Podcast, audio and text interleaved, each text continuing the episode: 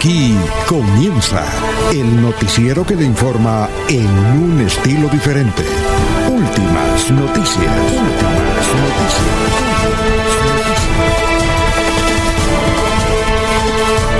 La información analizada por los expertos, sin sesgos, explicada con detalles, sin tanta carreta.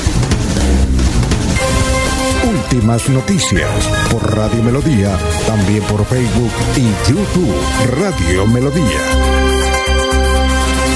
Director Alfonso Pineda Chaparro.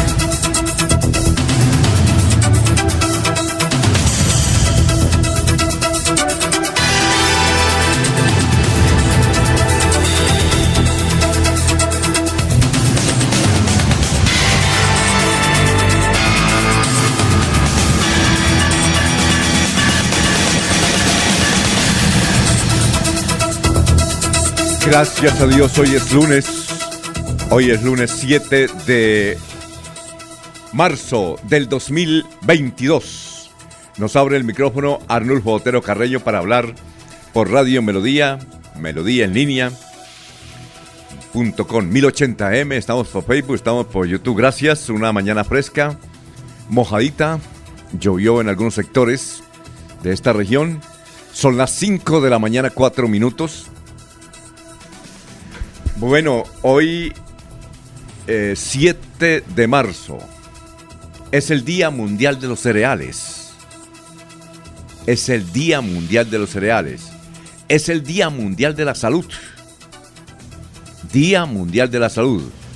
Un día como ayer, en 1927 nació Gabriel García Márquez en Aracataca Gabriel García Márquez, yo creo que es el personaje más importante en toda la historia de Colombia que ha tenido nuestro país. Gabriel García Márquez, premio Nobel, gran escritor, periodista, vallenatólogo, imagínense, de todo. Así es que hoy es un día importante, el día de ayer y el día de hoy para la literatura colombiana. Debía establecerse el día de García Márquez y ser festivo y todo eso.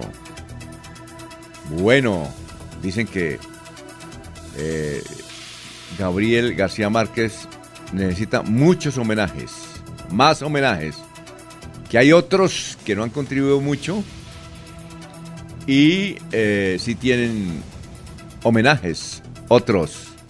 Bueno, son las 5 de la mañana, vamos a saludar a los demás compañeros de la mesa virtual aquí de Radio Melodía. Son las 5.6. Laurencio Gamba está en Últimas Noticias de Radio Melodía 1080 AM. Bueno, a las 5 de la mañana, 6 minutos. Don Gran Laurencio, tenga usted muy, pero muy buenos días. ¿Cómo se encuentra empezando la semana? Alfonso, pues bien, el saludo para usted, para el doctor Julio Enrique Avellaneda, para Eliezer Galvis, para Ernesto Alvarado, Jorge Caicedo y muy especialmente para Arnulfo Otero que está en la parte digital. Precisamente el viernes en la mañana el ministro de la, de la Defensa, el alcalde de Bucaramanga, el general Jorge Luis Vargas, participaron en un hecho muy importante, la destrucción de dedicada a la venta de sustancias prohibidas. Allí se inicia un proceso importante para Bucaramanga y el área metropolitana. Y es de la empresa electrificadora de Santander, aquí en Bucaramanga, informan que el año pasado la ESA tuvo un importante resultado operacional, dejando utilidades eh, importantes para el 2021 para la empresa electrificadora que tiene más de 500 mil usuarios en el oriente colombiano. Más adelante estará el ingeniero Sergio Pérez Quitián, que es uno de los directivos importantes de la empresa electrificadora de Santander. Y anoche concluyeron con intensa actividad política los cierres de campaña. Hoy prácticamente reuniones de los dirigentes políticos que aspiran a tener curul en el Senado y la Cámara de Representantes será en recintos cerrados. Ya no hay esa reunión pública. Las autoridades dicen que a pesar de la temporada de lluvia que está afectando la parte oriental de Colombia, en el departamento de Santander, según el INVIA, la Policía de Carreteras y el Ejército, hay una normalidad para el desplazamiento vehicular. Y en el municipio de La Guada, varios niños podrían quedar sin clases en virtud que podrían trasladar una docente. Precisamente desde este municipio está en comunicación con nosotros el padre de familia y dirigente cívico Belisario Ardila. Precisamente con él hemos hablado en los siguientes términos. La Secretaría de Educación llama a la rectora para hacer un estudio técnico de ajuste de planta de cargos para el 2022. Nos quieren trasladar a Lady Patricia Gómez. Ella atiende los grados de transición y primero. Lo que pedimos es reconsiderar la, decisión por parte de la Secretaría de Educación. Atiende los niños en la sede central. central. Los padres de familia manifiestan su intención de retirar a los niños del colegio ya que no recibirán la debida atención al funcionarse con otros grados. Después de hacer un gran esfuerzo por traer a ocho niños de cuatro años en adelante a la institución para cursar el grado de transición, el 9% de la población somos eh, rurales. De, gran distancia para ellos tenemos el transporte escolar. Eso fue una, una limitante que el año pasado habíamos tenido, se le solucionara ese tema y pues ahora viene entonces quieren llevar a la profesora ahí. Es una necesidad muy vital de que la profesora esté ahí, que nos atiendan a nuestros niños. Era el favor a, a, la Secretaría de Educación que reconsidere la decisión de trasladar a la profesora Lady Patricia Gómez, que es una profesora que es un especialista en la atención de niños de transición y primero el derecho a la educación. Entonces, cualquier cosita que se pueda hacer, eh, quedaremos altamente agradecidos acá en, el municipio de Aguada. Muy bien, ya vamos a saludar a las personas que están en la línea. Gustavo Pinilla Gómez dice un excelente día para todos. A propósito, Gustavo nos dice que la electrificadora habla de buenos resultados, buenos dividendos, sí, mucha ganancia, pero en Girón, siete cortes, siete cortes. Bueno, así es que la electrificadora de Santander Pilas, muy buenas informaciones de que está bien, solamente ellos lo dicen porque la ciudadanía, algún sector de la ciudadanía se queja. Ahí está, pueden llamar a un, a un Gustavo Pinilla Gómez que nos escribe, y este año la ESA Paisa ganará más plata con el alza del 30% en el servicio, como si fuera poco, ¿no? Manuel José Mejía Reyes nos escribe, muy buenos días, un buen comienzo de semana. Josimar desde Barranquilla, vea, nos escribe todos los días, los saludo todos los días, me gusta la forma como hace el noticiero y le tengo una noticia. Efraín Gil Ordóñez, muy buenos días desde el Valle de San José. Ah, bueno, Efraín. Eh, bueno, mm, don Eliezer, ¿cómo está? Tenga usted muy, pero muy buenos días. Don Alfonso, muy buenos días. Eh, un saludo muy especial para usted, para todos los compañeros en la mesa virtual de Radio Melodía y para nuestros oyentes. Excelente comienzo de jornada, Alfonso. Eh, como usted decía, bastante lluvia en el fin de semana. Hoy amanecemos ya con tiempo seco, seco en la capital santanderiana. En este momento con 18 grados centígrados, la máxima de Bucaramanga será de 31 grados. En la ciudad del Socorro van terminando las lluvias. Eh, una media hora aproximadamente seguirá lloviendo en el Socorro a esta hora. Tienen 18 grados centígrados actualmente y la temperatura máxima será de 27 grados. En el municipio de Málaga, tiempo seco, 11 grados temperatura actual. La máxima de Málaga será de 24 grados en la ciudad de Barranca Bermeja, 22 grados en la actualidad, tiempo seco, 38 será la temperatura máxima del puerto petrolero.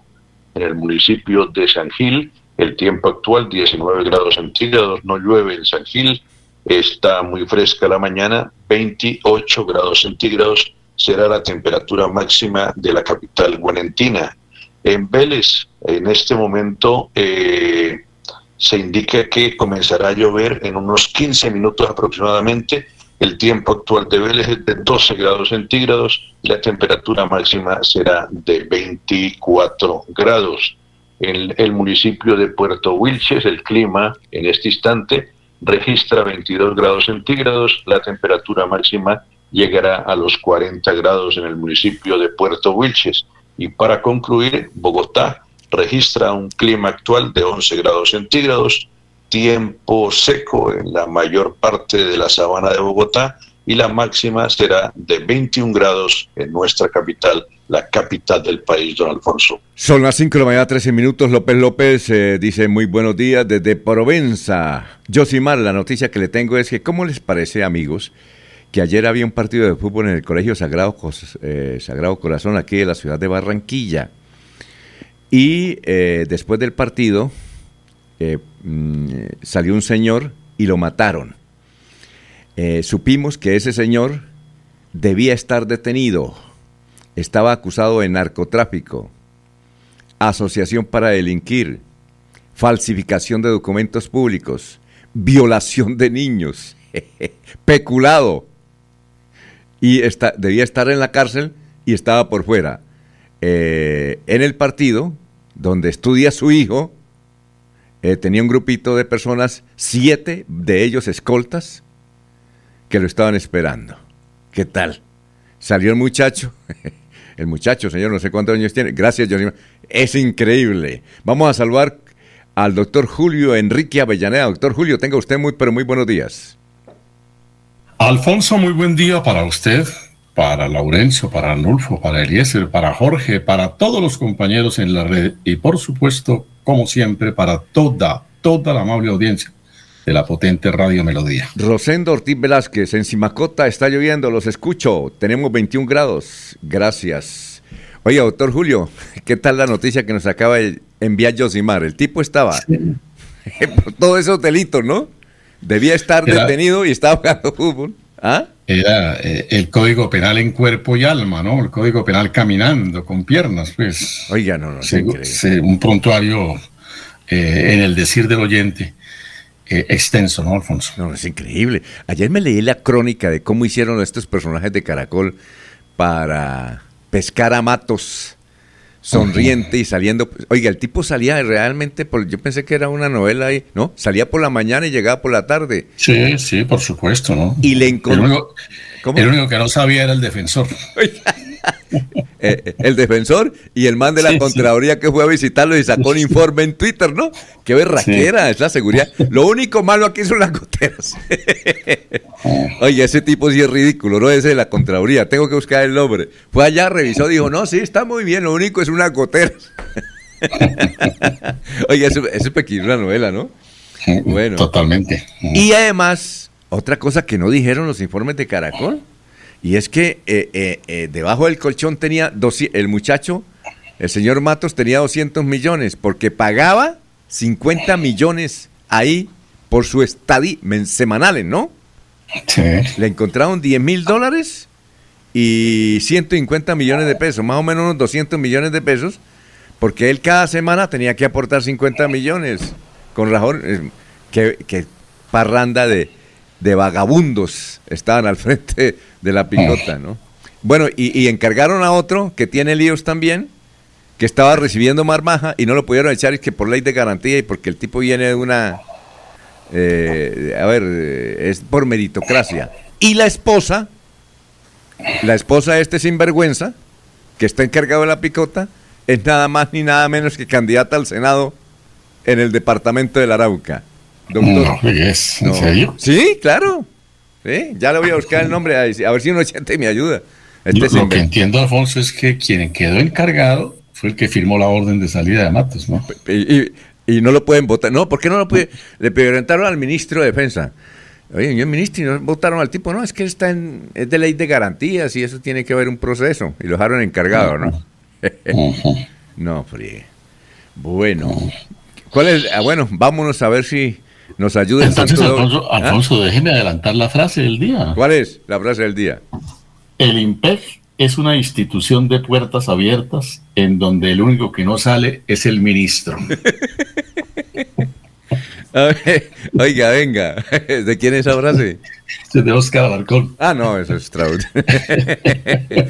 repítala que es tan bueno para un meme. ¿Cuál es? El IMPEC el IMPEC es una institución de puertas abiertas, en donde el único que no sale es el ministro. no, no, no, no, no, es increíble, ¿no? ¿Qué hacemos doctor con tanta noticia de eso? Bueno, entonces, invoquemos al santo de hoy a ver si nos ayuda. Cuéntenos, ¿de quién se trata?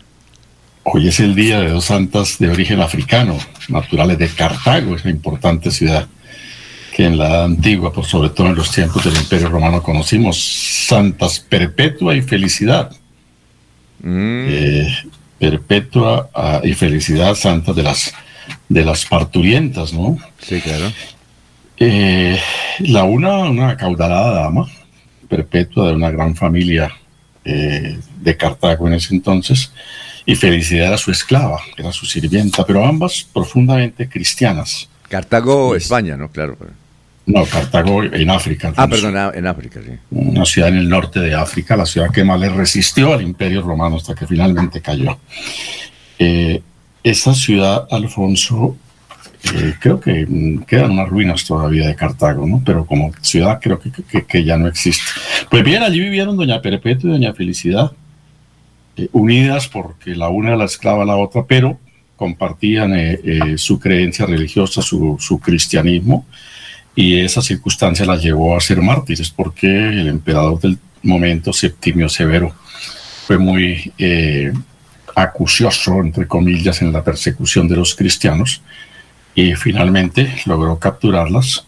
Como no quisieron eh, renunciar a su fe, pues fueron sometidas a los suplicios que finalmente les provocaron la muerte junto con otros compañeros, ¿no? que igualmente compartieron las torturas y las prisiones a que fueran eh, sometidas.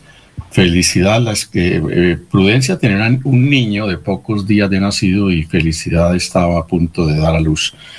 Eh, había para la época una ley en el Imperio Romano que prohibía mm, matar mujeres en, en, estado de gravidez y tuvieron que esperar a que el bebé naciera para ejecutarlas, lanzarlas al, al circo eh, no había antitaurinos en aquella época, las sometieron, las envolvieron como en unas especies de sábanas y las lanzaron al ruedo para que un toro, eh, pues salvaje, las eh, atacara, las corneara.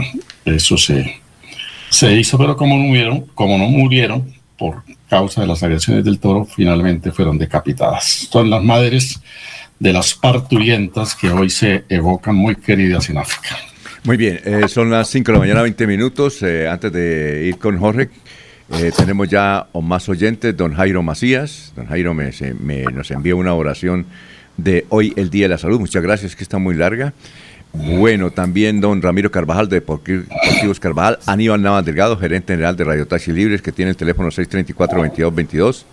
Igualmente nos saluda don Lino Mosquera, Peligan, Benjamín Gutiérrez, muy contento porque dice que Diego Fran Ariza va a romper el récord de votos en esta oportunidad, así como lo hizo Nubia López en el Partido Liberal. Muy bien, muy bien, hombre. Excelente, entonces. Eh, también nos saluda don Jairo Alfonso Mantilla. A ver si ya llegó. Eh, igualmente Sofía Ruedas, Sofía Rueda, señora Miriam de Alférez en Florida Blanca, eh, Pedrito Galvis, Pablito Monsalve. Bueno, eh, vamos a saludar como se merece. Ay, Mariate Alvarado. Mariate hace rato no se reportaba, ella se reportaba, no sé si todavía está en Santa Marta, que estaba ya en Santa Marta, Mariate Alvarado. Gracias por la sintonía. Vamos con Jorge. Jorge Caicedo está en Últimas Noticias de Radio Melodía 1080 AM. Hola Jorge, ¿cómo se encuentra? Muy buenos días. Don Alfonso, muy buenos días. Feliz, como siempre, de compartir con ustedes este espacio de últimas noticias y poder llegar a toda la audiencia de Radio Melodía en este 7 de marzo, que es el sexagésimo sexto día del año, el número 66, y ya quedan 299 días de este 2029. Una cifra que es noticia hoy en Colombia, y viene por cuenta de la tenista colombiana María Camila Osorio.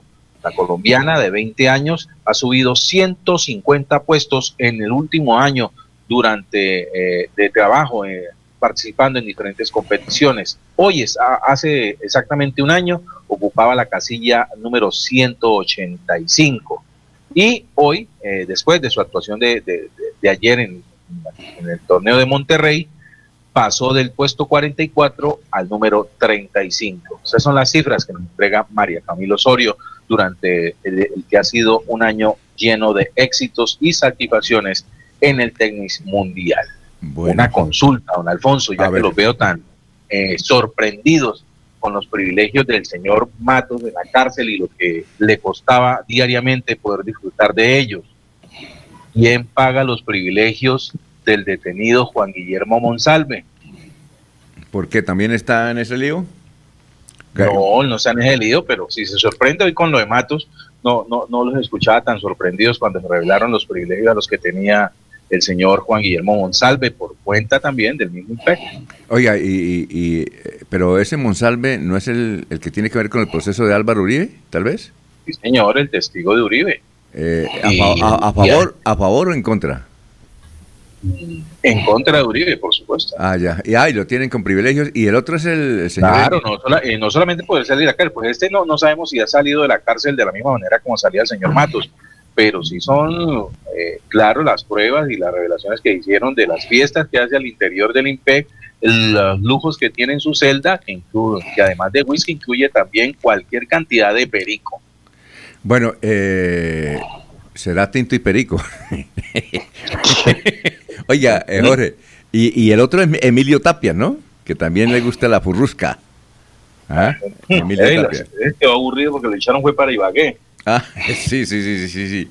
Para aquí mandaron varios. Hemos identificado el que nos han dicho es Macaco, pero enviaron varios. E iban a enviar para acá también al señor Matos, pero a última hora el propio ministro cambió la, idea y se lo llevó para Cómbita. Cómbita.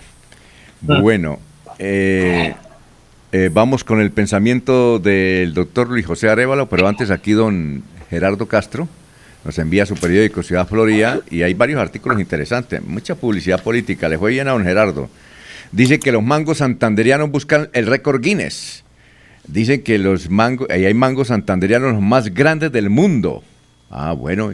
Y dice doña Paulina Margarita Garnica Ruiz espera con paciencia la cosecha de mango de este año en su granja agroecológica Maranja, Mara, Maranata ubicada a 10 kilómetros del Socorro. Bueno, un saludo para ella y para don Gerardo Castro que nos envía el periódico. Mucha publicidad, conservadores, liberales. A propósito de conservadores y, liberales del Centro Democrático, hay un video que pasaron anoche en la hora de más audiencia en la televisión colombiana sobre Germán Vargas Lleras. Faltó que dijeran que era el santo del momento, doctor, ¿sí lo vio? Eso fue puerca que no decían de... Alfonso, lo vi, y, pero la prensa nacional trae también publicidad con, la figura y mensaje del doctor Germán Vargas Lleras, ¿no? ¿No lo van a, meter como candidato presidencial, será? Uno no sabe. Pues uno no sabe para dónde va, eh, eh, cuál es finalmente la, la orientación, el sentido de esa publicidad política. Se presenta como promoviendo e invitando a los ciudadanos a que sufraguen por las listas de su movimiento político. Y lo más curioso es que Cambio Radical dice que va a luchar contra la corrupción y es el partido que más gente tiene, como decían en Barichara, en el pote. y va a luchar contra la corrupción. Bueno, eh, escuchemos al pensamiento del momento con nuestro antropólogo de cabecera, el doctor Luis José Arevalo. Muy buenos días, estimados oyentes y periodistas del noticiero Últimas Noticias de Radio Melodía. Feliz semana para todos. La reflexión de hoy la sacamos del escrito El cataclismo de Damocles de nuestro ilustre Nobel Gabriel García Márquez, quien frente a asuntos como el que hoy enfrenta a la humanidad dijo en alguna ocasión, con toda modestia, pero también con toda la determinación del espíritu, propongo que hagamos ahora y aquí el compromiso de concebir y fabricar un arca de la memoria capaz de sobrevivir al diluvio atómico. Una botella de náufragos siderales arrojada a los océanos del tiempo para que la nueva humanidad de entonces sepa por nosotros lo que no han de contarle las cucarachas, que aquí existió la vida, que en ella prevaleció el sufrimiento y la injusticia, pero que también conocimos el amor y hasta fuimos capaces de imaginarlos la felicidad. Y que sepan y hagan saber para todos los tiempos quiénes fueron los culpables de nuestro desastre y cuán sordos se hicieron a nuestros clamores de paz para que éste fuera la mejor de las vidas posibles. Y con qué inventos tan bárbaros y por qué intereses tan mezquinos la borraron del universo. Bueno, perfecto, muchas gracias. Y vamos con eh, el balance de las noticias. Desde hoy cierran paralela occidental en Piedecuesta. Habrá problemas de movilidad desde hoy en la vía Bucaramanga Piedecuesta frente al portal de Metrolínea. Bueno, segundo trabajador del Invías que murió por el atentado en el paro armado ahí entre San Gil y Socorro. Se trata de Everson Sánchez. Vivía con su esposa, eh, vivía con su esposa y sus hijos ahí en el, en el municipio de San Gil. Bueno, hay un video de un conductor, otro conductor que embistió a un agente de tránsito, lo paseó por el capó. En el capó, el hecho se registró el sábado en la calle 34 con carrera 17. Eh, bueno, Rodolfo Hernández sorprendió a sus seguidores con un nuevo look en su cabello. Yo averigué que si era permanente. No, el look lo hicieron fue precisamente para unos videos y unas fotos, pero ya se le fue. Le pusieron pelo, quedó, quedó joven, ¿no? Quedó como de 20. ¿Sí, ¿sí vieron? ¿Sí vieron el, el nuevo look de Rodolfo Hernández. ¿Doctor Julio lo vio o no? Eso le hicieron más publicidad. Eh, sí, sí, lo vi, lo vi, ¿no? bueno. Quedó como de 70, ¿no? Sí, quedó como de 70. Que... Muy bien. Bueno, coronavirus. Reportan en Santander, una persona murió, ya está bajando, ya está bajando. Eh, fallecido un, y uno fallecido por COVID y 40 nuevos contagios. Eh, bien, mm, eh, suponemos que en esta Semana Santa será, será todo presencial y a full. Nos escriben de Ocaña, dicen, nos, los invitamos a la Semana Santa que toda será abierta, sin restricciones. No sabemos cómo, cómo será en pie de cuesta aquí y en Pamplona, pero que quieren quitarle el liderazgo. Ocaña tiene el propósito este año de quitarle el liderazgo de asistencia a Pamplona. Bueno, sí, porque ya, ya no hay tapabocas, hemos visto muchas concentraciones eh, donde gente sin tapabocas. Eduard Rodríguez viene hoy a Bucaramanga. Eduard Rodríguez es el, es el representante de la Cámara que es candidato al Senado que hace una singular campaña porque todas sus vallas, inclusive aquí, eh, uy, ¿quién está haciendo ruido por ahí que le está cayendo el, se le está cayendo el pocillo? Bueno, eh, decía que Eduardo Rodríguez es el que hace campaña con unas vallas que ha colocado y carrovallas donde dice tenemos que derrotar a Petro, algo por el estilo, es contra Petro, contra Petro. En, esta oportunidad, doctor Julio, se ha visto que muchos candidatos en vez de presentar sus programas, se ponen a hablar mal del, del otro. Por ejemplo, el doctor Galán, que vino la semana pasada acá, todas las vallas es contra el coronel, contra Char también, contra los demás. Eh, a mí me parece como malita idea, ¿no, doctor Julio? ¿Usted qué piensa? Creo lo mismo, Alfonso. Lastimosamente una campaña política perdida. ¿Perdida en qué sentido? Ausencia de tesis. Los ciudadanos no tienen claro realmente a qué es que los quieren llevar quienes pretenden asumir la dirección del país. Porque la campaña se ha desgastado en, las injurias, en las difamaciones, en las especulaciones, en los recorderis de los pasados negros o de las manchas máculas que puedan tener algunos candidatos y por supuesto se vuelve una campaña tediosa en ese sentido. La generalidad de los candidatos y de los líderes políticos cayeron desafortunadamente en esa, en esa trampa y nos privaron a los ciudadanos, a quienes creemos que, que merecemos que los dirigentes nos presenten realmente los argumentos y su visión de estadistas, nos privaron de, ese, de, esa, de esa obligación que tienen de mostrar a los ciudadanos. Bueno, que 5 este, de la mañana, 32 minutos. Otra noticia. El Consejo de Estado condenó a la nación por muerte de tres presos en el cárcel modelo Bucaramanga. Este hecho ocurrió en el 2011, hace 11 años. Recuerdan ustedes que ahí eh, le echaron candela a una celda y murieron José Flores, Harvey González y Wilson Hernando Bolaños. No sabemos de cuánto es la platica, porque ahora en, esas noticias no viene el, monto eh, que se ordena pagar, pero es bastante dinero los que se ganaron ya confirmados. Eso tiene todas las confirmaciones. Solamente eh, esto lo paga la Tesorería Nacional de la República, ¿no, doctor? Sí, es la tesorería. Eh, sí, la nación, ¿no? Se demanda a la nación Ministerio de Justicia, IMPEC, seguramente en esta eventualidad.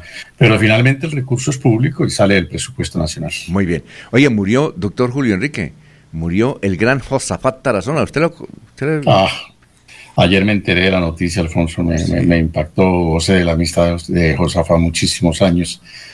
Eh, con él eh, soñábamos en construir eh, proyectos democráticos. Realmente, realmente me, impactó la muerte de Josafat, caballero del sindicalismo. Sí, Josafat Tarazona, exactamente. Era un hombre, además vestía bien, parecía gerente de un banco. Yo le decía, oiga, usted parece gerente de un banco y menos eh, dirigente sindical. Le apostaba mucho a la, a la capacitación.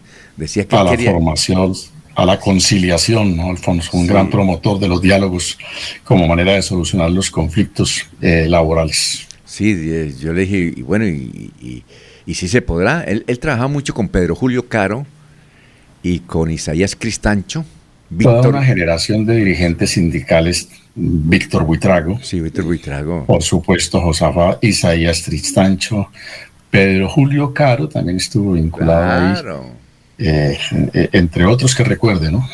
Eh, a don Josafat son los, los empleados del acueducto de Bucaramanga, les deben rendirle un gran homenaje, porque gracias a él, a sus iniciativas, es que la convención del acueducto es mejor que la convención de, del abuso en Ecopetrol, ¿no? Porque allá en el acueducto le pagan hasta a usted, sonrió y una vez tiene derecho a billete. Sí, Rodolfo, Rodolfo Hernández Alvin no fue capaz de, de tumbarle eso porque eran derechos ganados, ¿no? Sí, es, las pretensiones de Rodolfo de creer que con un grito por una firma que él estampa eh, modifica una convención colectiva, como pretende modificar la constitución con, con, que yo siento a los jueces y les doy la orden de que trabajen. No, pues por supuesto, eso, eso no tiene sentido. y además, eh, hablaba yo con un pensionado de Ecopetrol que tiene la hija en el acueducto y me dijo, oye, yo que fui sindicalista del abuso, ¿esto que tienen los del acueducto no lo teníamos nosotros? mirando los recibitos de mi hija. Le dije, ah, qué berraquera. ¿Y qué? Su hija, no, ya no la pueden votar porque, porque está en carrera, pero se gana. Se gana, creo que, doctor, para que usted sorprenda, eh, creo que 14 millones de pesos al mes la niña. Eso le pagan de todo, ¿no? El acueducto. ¿Para qué va usted? Y esto se debe a Josafat Tarazona, que dejó, eh, hizo buenas convenciones, firmaba, iba, asesoraba. Eh, era un hombre elegante. Josafat Tarazona murió, fue sepultado eh, un saludo de condolencia para su hijo, Alfredo, que fue presidente y actualmente es concejal, fue presidente del Consejo eh, de Florida Blanca y es de Cambio Radical. Don, don Alfredito, nuestra condolencia. Vamos a una pausa, son las 5.30. Y todas, Alfonso, ¿Sí? todas esas conquistas en el acueducto no se pueden calificar como fugas de agua. Eh, no sé, no sé, pero, pero, pero yo, yo tengo, yo tuve un primo allá en el acueducto, pues ya está pensionado y no, le dije, no me siga contando más maravillas, porque me, voy a pedirle puesto a, al alcalde allá, al acueducto de Bucaramanga. Eso es gana el cielo y la tierra. Están bien, están bien. Bueno, porque además es uno de los acueductos, eh, uno de los mejores acueductos que hay en Colombia. No le han quitado todavía el liderazgo. Son las 5.36.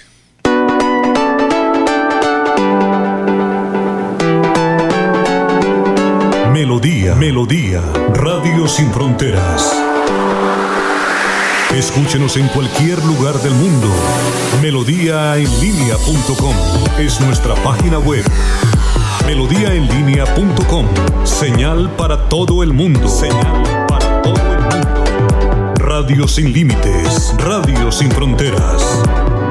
Radio Melodía, la que manda en sintonía. Mantilla, autor intelectual que se acabara la vagabundería de las fotomultas en Florida Blanca y Colombia. Por eso, el próximo 13 de marzo vote Cámara C107 Partido Conservador Héctor Mantilla. C107 Publicidad, política pagada. Amén. Amén. Amén. América al Senado. Ella es la voz del pueblo, la voz de los territorios. Olvidados, excluidos, violentados para que las cosas no sean igual, por ella voy a votar. El pueblo no se rinde carajo, el pueblo no se rinde carajo. Soy América Millares. Traigo la voz de los territorios olvidados.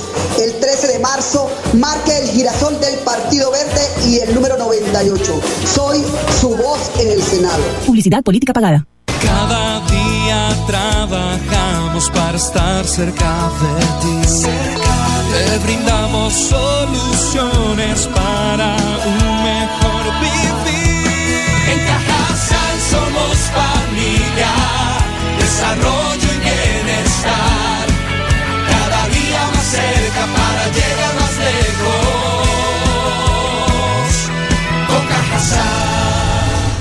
Vigilado Supersubsidio. ¿Eres contratista de una entidad pública y te gustaría que tu contrato durara más de un año, no tener que pagar toda la seguridad social y no tener que presentar mes a mes cuentas de cobro? Mi nombre es Miguel Samper y te invito a que acompañes mi propuesta de crear un contrato público de empleo. Este 13 de marzo marca el 13 de la lista Verde Esperanza, la del girasol. Publicidad, política pagada. Yo sé que es lo bueno.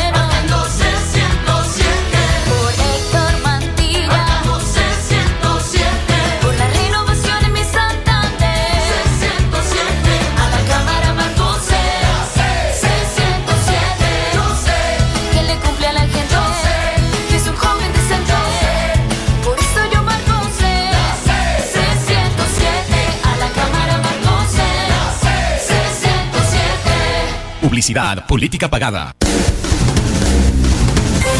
Se va la noche y llega últimas noticias. Empezar el día bien informado y con entusiasmo.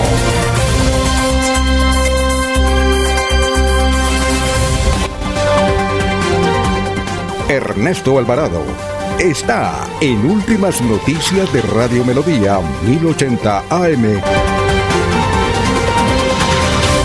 Bueno, son las 5.39. Antes de don Ernesto, aquí unos mensajitos de los oyentes. Liliana Paola Reyes Moreno, buenos días, bendiciones. Jorge Eliezer Hernández dice, eh, eh, ¿vieron el nuevo look de peluquín de Hernández? Qué ridículo es que le pongan un bisoñé al cuchito Rodolfo Vitalogic Hernández. Esto demuestra la debilidad que saben eh, sus asesores que tienen con su octogenario. Eh, dice algún periodista que nos informe cómo estuvieron los cierres de campaña ayer en el área metropolitana. A propósito, Josimar también nos acaba de escribir y nos dice desde Barranquilla, dice, yo voy a votar por Char, que le han ayudado mucho a los, a los del Atlántico. Pero tengo que ser sincero y decir que la manifestación de Petro aquí estuvo muy, muy, muy fuerte. Muy, muy fuerte. Había muchísima gente, dice Josimar. Le voy a mandar fotos y videos. Qué cantidad de gente había en Barranquilla con la manifestación de Petro. Estoy asustado. Nos toca trabajar más para que no llegue ese Castro chavista a, a la presidencia, vea usted. Y creo que a Petro también le fue muy bien en el occidente, ¿no? Por las, por las fotos que uno, que, que uno ve. Don Ernesto, ¿cómo está? Muy buenos días. Alfonso, compañeros oyentes, buenos días. Me complace mucho saludarlos en este arranque de semana. Sí. Bueno, los cierres de campañas eh, muy promovidos, sí, indudablemente. Ya les estaremos contando detalles de los mismos en el transcurso Sobre de la todo, porque sobre todo los de por, todos- por esta, esta parroquia, ¿no? Sí, todos por aquí por la parroquia, todos ahí disfrutando y invitando a la gente para que voten. Eh, yo lo único que quiero decirles a todos sus oyentes es que voten. No importa cuál sea el candidato, pero voten. Porque después eh, no digas que no le avisamos, dice por ahí una, compañía, una cuña, pero no, después no digan que fueron elegidos y que no votamos. Voten y elijan al candidato de su preferencia en estas elecciones del próximo domingo y cuando sea. Voten, por quien sea, pero voten. Muy bien.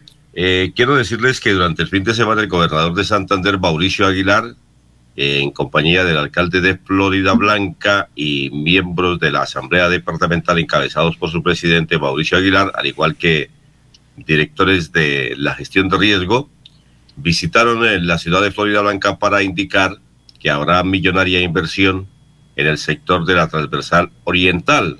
Allí serán beneficiados habitantes de Azoelechales y Azomiflor. Dice el gobernador del departamento de Santander que se invertirán 34.600 millones de pesos por parte de eh, la gobernación.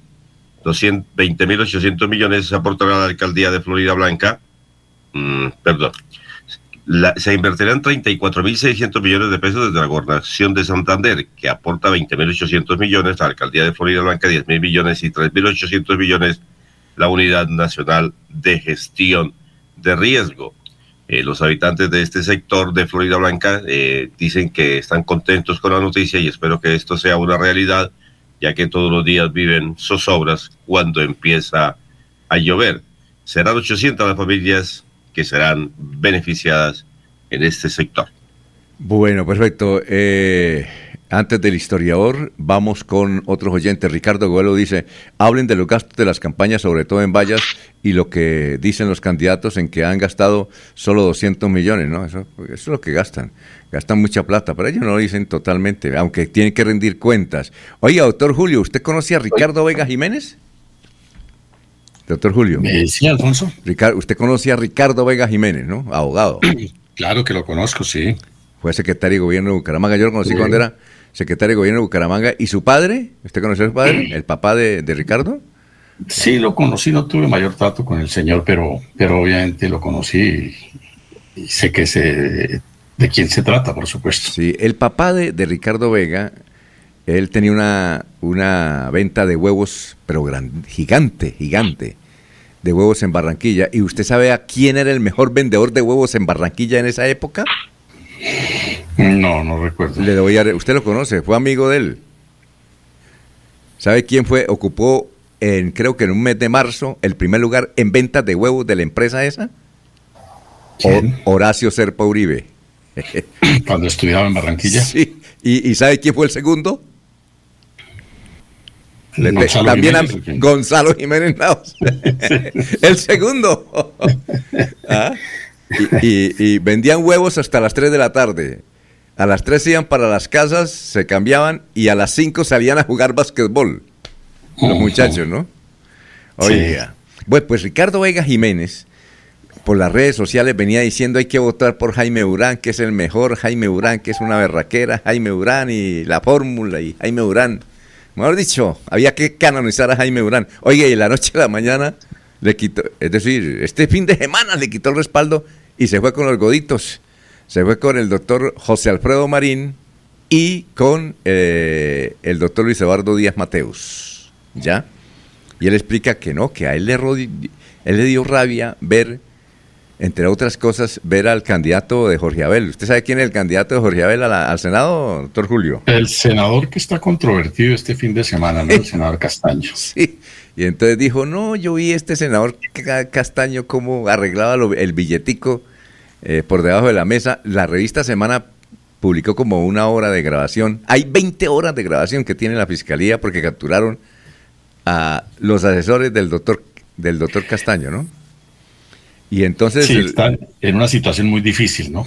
entonces Ricardo Vega dijo, no, me salí, estoy dolido con el Partido Liberal y no voy a votar por el Partido Liberal.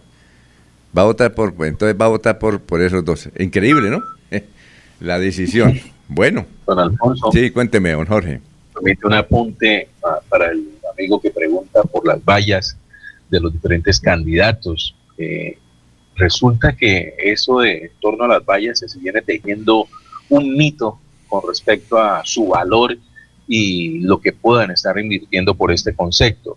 Si usted al, eh, contrata la, la impresión de una valla fuera de la temporada electoral, es muy probable que le salga por mucho menos del precio real. Puede ser entre 2, 2 millones y medio, dependiendo de la cantidad que usted mande imprimir.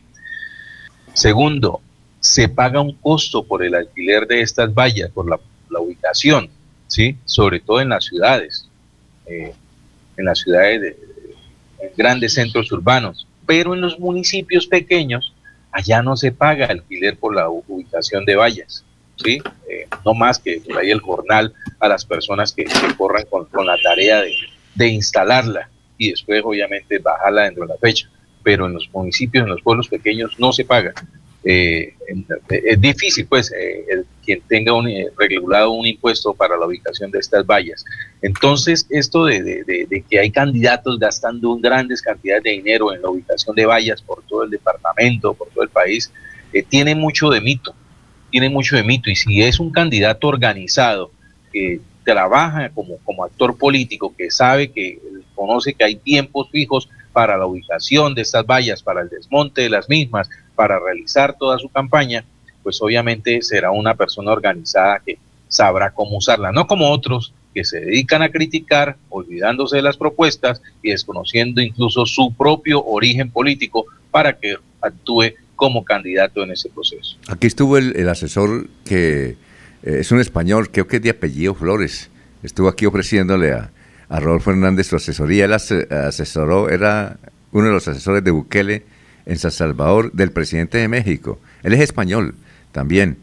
Eh, y también eh, de este muchacho que ganó en, en Chile, que no, además no se ha posicionado. Bueno, de Boric.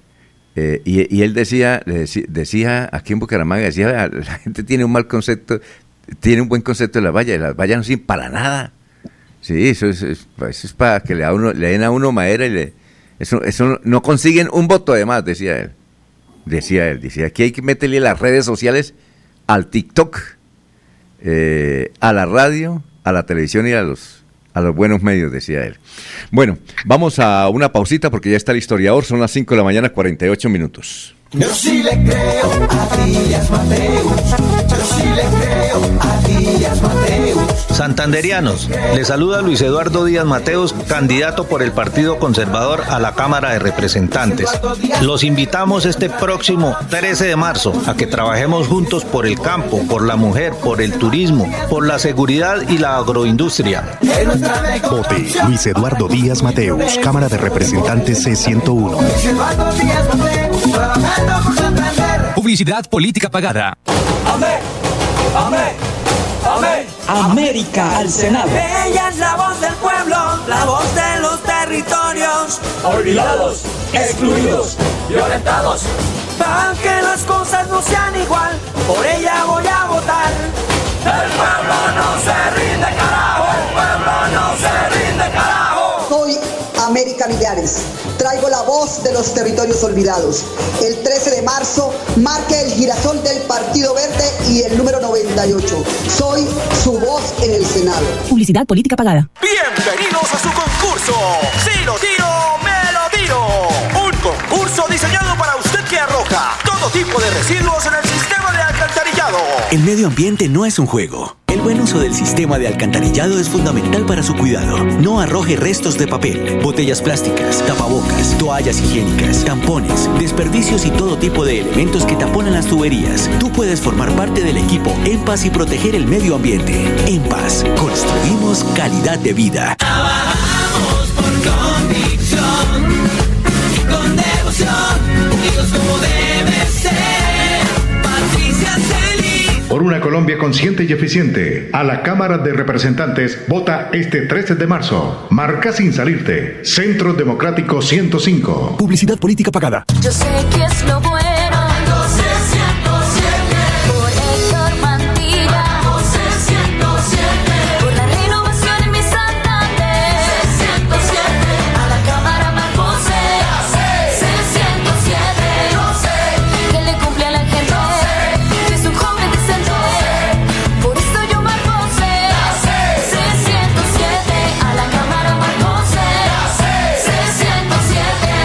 Conservador. Publicidad política pagada. Les decía yo a los interlocutores que iba encontrando en la calle, cuiden a Paloma Valencia, apoyen a Paloma Valencia. Qué carácter tan admirable, qué capacidad de lucha tan importante para la patria.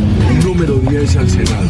Marca 10 del Centro Democrático para que pueda Paloma seguir siendo la 10 por Colombia. Tu voto en buenas manos. Publicidad política pagada. Se va la noche y llega últimas noticias. Todos los días, desde las 5 de la mañana, empezar el día bien informado y con entusiasmo.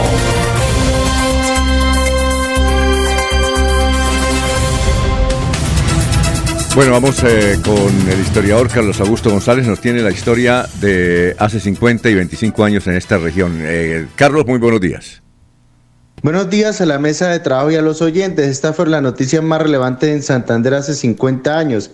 El alcalde de Bucaramanga, José Luis Mendoza Cárdenas, designó al economista Jaime Valle del Rubio para desempeñar las funciones de personero municipal en reemplazo de Camilo Rodríguez, quien falleció repentinamente en la madrugada del domingo. La gobernación creó la orden José Antonio Galán para exaltar a las personas o instituciones destacadas en el departamento. Su jefe será el gobernador quien la llevará por derecho propio en las grandes ceremonias oficiales. Asimismo, toda sentencia condenatoria contra quien la ostente genera la pérdida del derecho al honor de la condecoración. Y hace 25 años fue noticia lo siguiente. El abogado Roberto Ardila Cañas, de 27 años, fue elegido secretario general del Consejo de Bucaramanga. El concejal Luis Fernando Cote Peña radicó una denuncia ante la Fiscalía General de la Nación por las irregularidades encontradas en las empresas públicas de Bucaramanga. Cordial saludo a todos. Siga usted, don Alfonso. A ver, doctor Julio, ¿algún recuerdo de hace 50 o 25 años? Alfonso, el nombre de Camilo Rodríguez, ¿no? Que fue un eh, importante ¿Usted lo conoció? político. ¿Lo conoció? Lo- tu- tuve noticia de él, por supuesto, Alfonso, y alcancé alguna vez a, a- a verlo personalmente, pero no tuve trato. No tuve trato, obviamente había unas distancias, éramos para la época muy jóvenes todavía. Camilo ya era una persona de cierta madurez, pero tuvo una figuración destacada al interior del liberalismo, creo que fue diputado, era célebre por sus apuntes, por sus eh, respuestas siempre eh, fuertes, pero cargadas de, de ironía y de, y de humor, ¿no? Sí. Eh, murió efectivamente siendo personero de la ciudad en los tiempos del eh, alcalde José Luis Mendoza. Y de Roberto Ardila, creo que fue después eh, asesor jurídico de la gobernación del departamento, si mal no estoy en los tiempos del gobernador Hugo Aguilar, me parece. Ro- Roberto Ardila, sí, creo- sí, y, y en, el, en el tiempo de Richard Aguilar también, ¿no? También, seguramente. Sí, sí, es, es abogado. Sí. Mm. Bueno, Eliezer, ¿recuerda algo? Alfonso, ¿existirá todavía esa condecoración de nombre José Antonio Galán, que se dice que hace 50 años fue establecida en la gobernación de Santander? ¿Todavía existe? Eh, Jorge, usted, es que hay una que se llama Luis Carlos Galán y otra José Antonio Galán. Yo creo que eh, ambas son tan importantes. No sé, Jorge, si usted sabía algo, mm, la historia de eso. Ah, perdón, O sea- me confundí, me confundí. El nombre que dan es, es Luis Carlos Galán. No, no, no. Creo que es. No, no, ah, no, no, no. Es José Antonio Galán.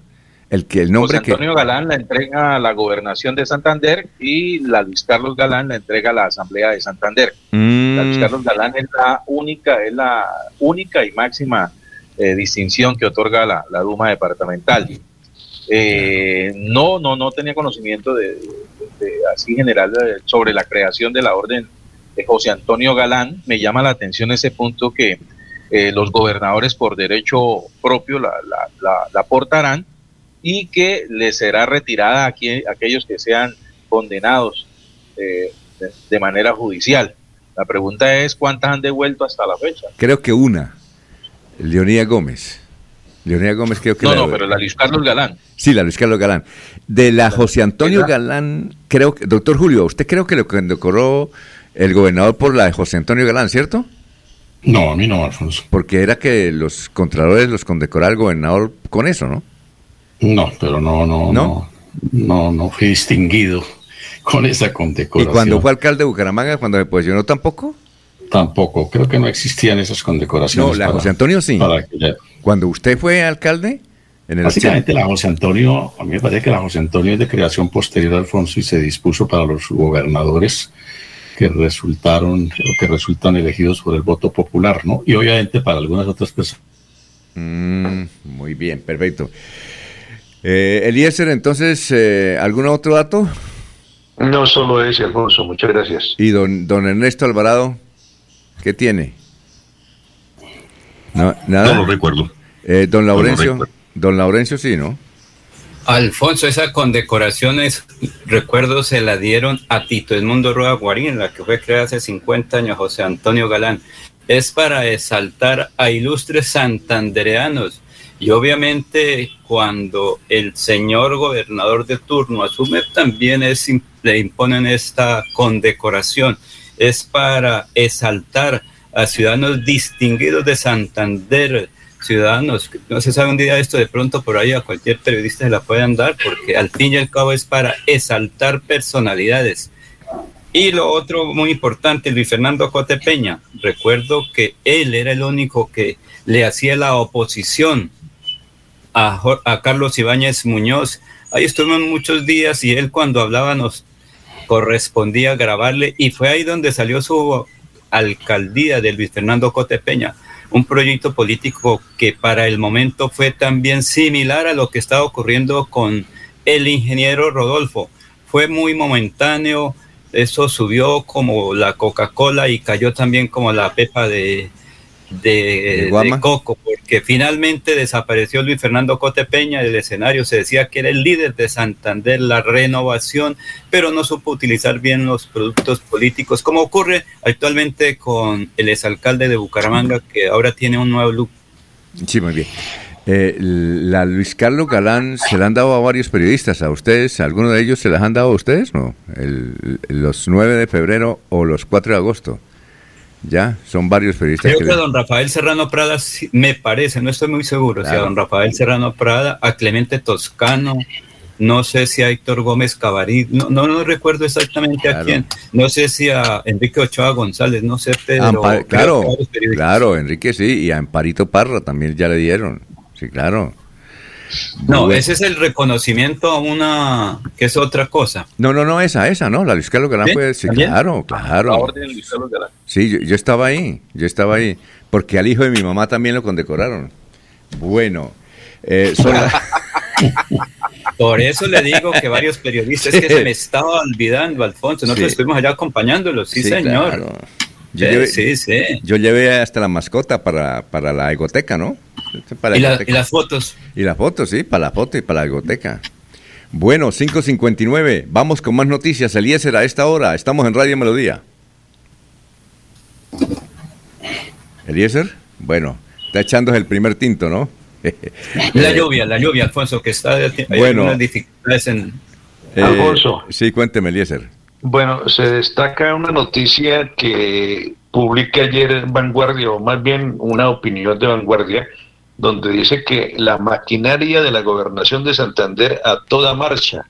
Los Aguilar buscan mantener sus curules en el Congreso. Con presiones a contratistas de la gobernación, el clan Aguilar busca mantener en cuerpo ajeno su representación en el Congreso de la República y eh, pues cita los nombres de los favorecidos.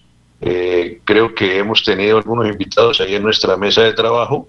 Alfredo Marín, que pasará a ocupar la curul de, su- de el hermano en el Senado, del doctor Richard Aguilar, y llevando como fórmula a la Cámara al exdiputado Luis Eduardo Díaz Mateus, hermano del ex senador Iván Díaz, condenado por la GIDES política.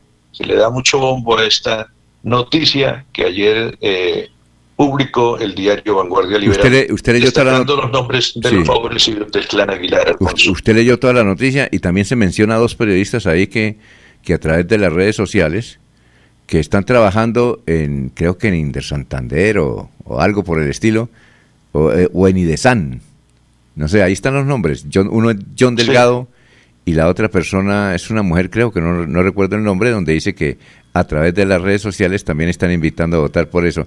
Pero entiendo, doctor, Lina, Tija- Lina Tíjaro. Sí, doctor Julio, pero yo entiendo que cuando son contratistas pueden hacer campaña abiertamente, ¿cierto? Sí, no tienen, no tienen, No tienen eh, problema. Están impedidos, Alfonso. Pero que, Eliezer, pero, pero que, Eliezer.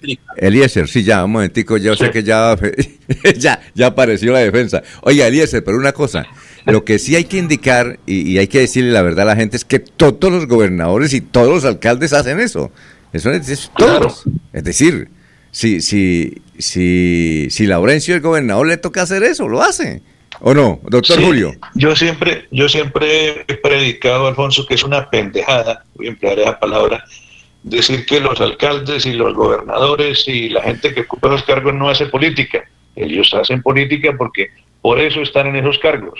Claro, claro, eso La siempre. cien- Alfonso. Sí, cuénteme. La, la ciencia política nos dice que el fenómeno del poder político tiene una especie de ley natural, una condición que le es intrínseca, ¿no?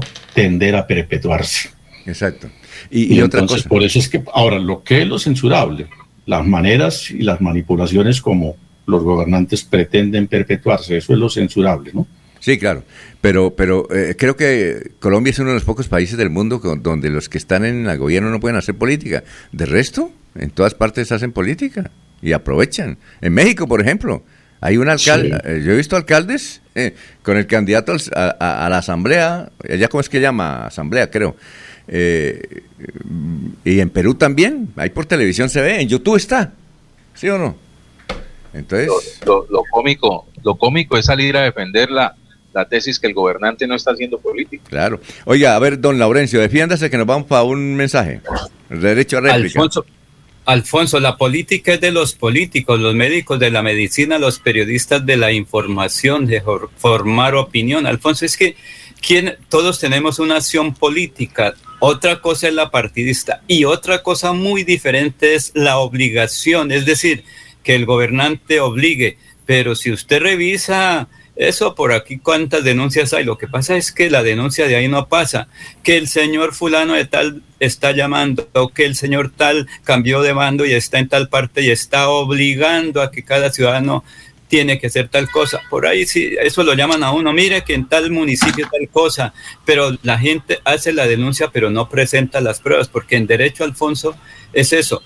Y el alcalde, el gobernante debe garantizar esa seguridad para todos, fo- eh, que todos puedan participar en la actividad política. Y como dijo Ernesto, cada quien vota por el ciudadano que conoce. Lo que pasa es que falta información, no nos, falta información y la crítica es lo que siempre se tiene a la mano, pero no quién es este ciudadano que aspira al Congreso. Parece que ahorita todo el mundo hablamos es de presidente y no de Cámara y Senado. Vamos a una pausa, son las 6 de la mañana, cuatro minutos, hay muchos mensajes, entre ellos Fundación Renace Mi Edad Dorada, dice feliz comienzo de semana, Grupo de Altos Jóvenes y Mayores, eh, Fundación Renace Mi Edad Dorada, Barrio Ciudad Mutis, Sintonía Total, eh, Juventudes de Aguachica. Eh, llegamos de Barranquillas muy contentos por la gran manifestación que tuvo nuestro próximo presidente Gustavo Petro. Bueno, son la- eso, eso dicen los oyentes. Dicen, yo, lo, yo lo leo textualmente. Fabián Toledo Niño, buenos días, saludos desde España y felicitar al profe Ferley por su gran apoyo a los que sacamos los pasaportes destapando ese nido de corrupción. Fabián Toledo Niño desde España. Son las seis y cuatro. Aquí Bucaramanga, la bella capital de Santander. Transmite Radio Melodía, Estación Colombiana, HJMH, 1080 kilociclos, 10.000 vatios de potencia en antena, para todo el oriente colombiano. Cadena Melodía, la radio líder de Colombia. Héctor Mantilla, autor intelectual que se acabara la vagabundería de las fotomultas en Florida Blanca y Colombia. Por eso, el próximo 13 de marzo vote Cámara C107 Partido Conservador Héctor Mantilla. C107. Publicidad, política pagada. C20 al Senado, C, C, C20 al Hola amigos, les saluda José Alfredo Marín, su próximo senador de la República. Quiero recordarles cómo ejercer correctamente su derecho al voto el próximo 13 de marzo. Ubique el logo del Partido Conservador y el número 20. Marque con una X dentro de la casilla y sin salirse del recuadro para que su voto sea válido. Recuerda que para votar bien hay que marcar bien. Tu voto es el que decide. Senado, C, C, C20 al Senado. Publicidad, política pagada. Buenas, vecino. Vengo a dejarle mi cosecha de papa. ¿Y eso? ¿Por qué me trae tan poquito si usted siempre tiene buenas cosechas? Es que me puse a ensayar con unos fertilizantes que no conocía y la cosecha me salió bien bajita. Que ahora no le cambien la producción de sus cultivos con fertilizantes que son solo imitaciones. Siga pidiendo Nutrimón Triple 15, el original hecho en Colombia. El fertilizante del punto verde con la productividad de siempre. Monómeros, los originales desde 1967. Siempre lo mejor de nuestra tierra. Amén, amén, amén. América al Senado. Ella es la voz del pueblo, la voz de los territorios. Olvidados, excluidos, violentados. Para que las cosas no sean igual, por ella voy a votar. El pueblo no se rinde, carajo. El pueblo no se rinde, carajo. Soy América Millares. De los territorios olvidados. El 13 de marzo marque el girasol del Partido Verde y el número 98. Soy su voz en el Senado. Publicidad política pagada. ¿Están cansados de salir con miedo a las calles? Mi nombre es Miguel Samper y los invito a que acompañen mi propuesta de reformar la justicia para que haya una verdadera sanción y condena de los criminales que tienen asediadas las ciudades. Este 13 de marzo marca el 13 de la lista verde Esperanza, la del girasol. Publicidad, política pagada. Yo sé que es lo bueno.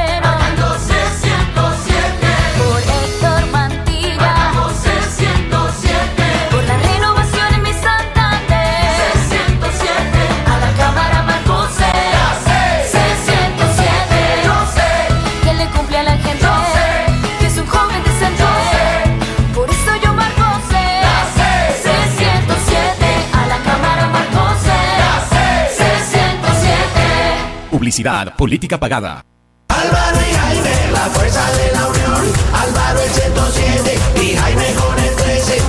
Álvaro y Jaime, Partido Liberal. Se une la experiencia con la renovación. Para Senado marque L13 Jaime Durán y para Cámara marque L107 Álvaro Rueda en el tarjetón. Álvaro y Jaime, Partido Liberal.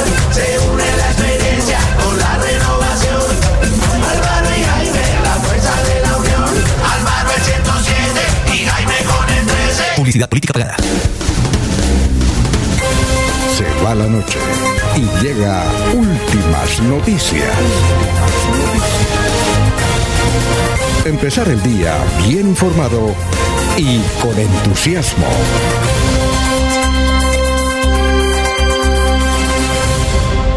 William Niño nos dice desde Suratá, aquí la sintonía es total, un saludito para la gente de Suratá. Bueno, un saludo para William Niño y todo el cuerpo de bomberos y toda Suratá.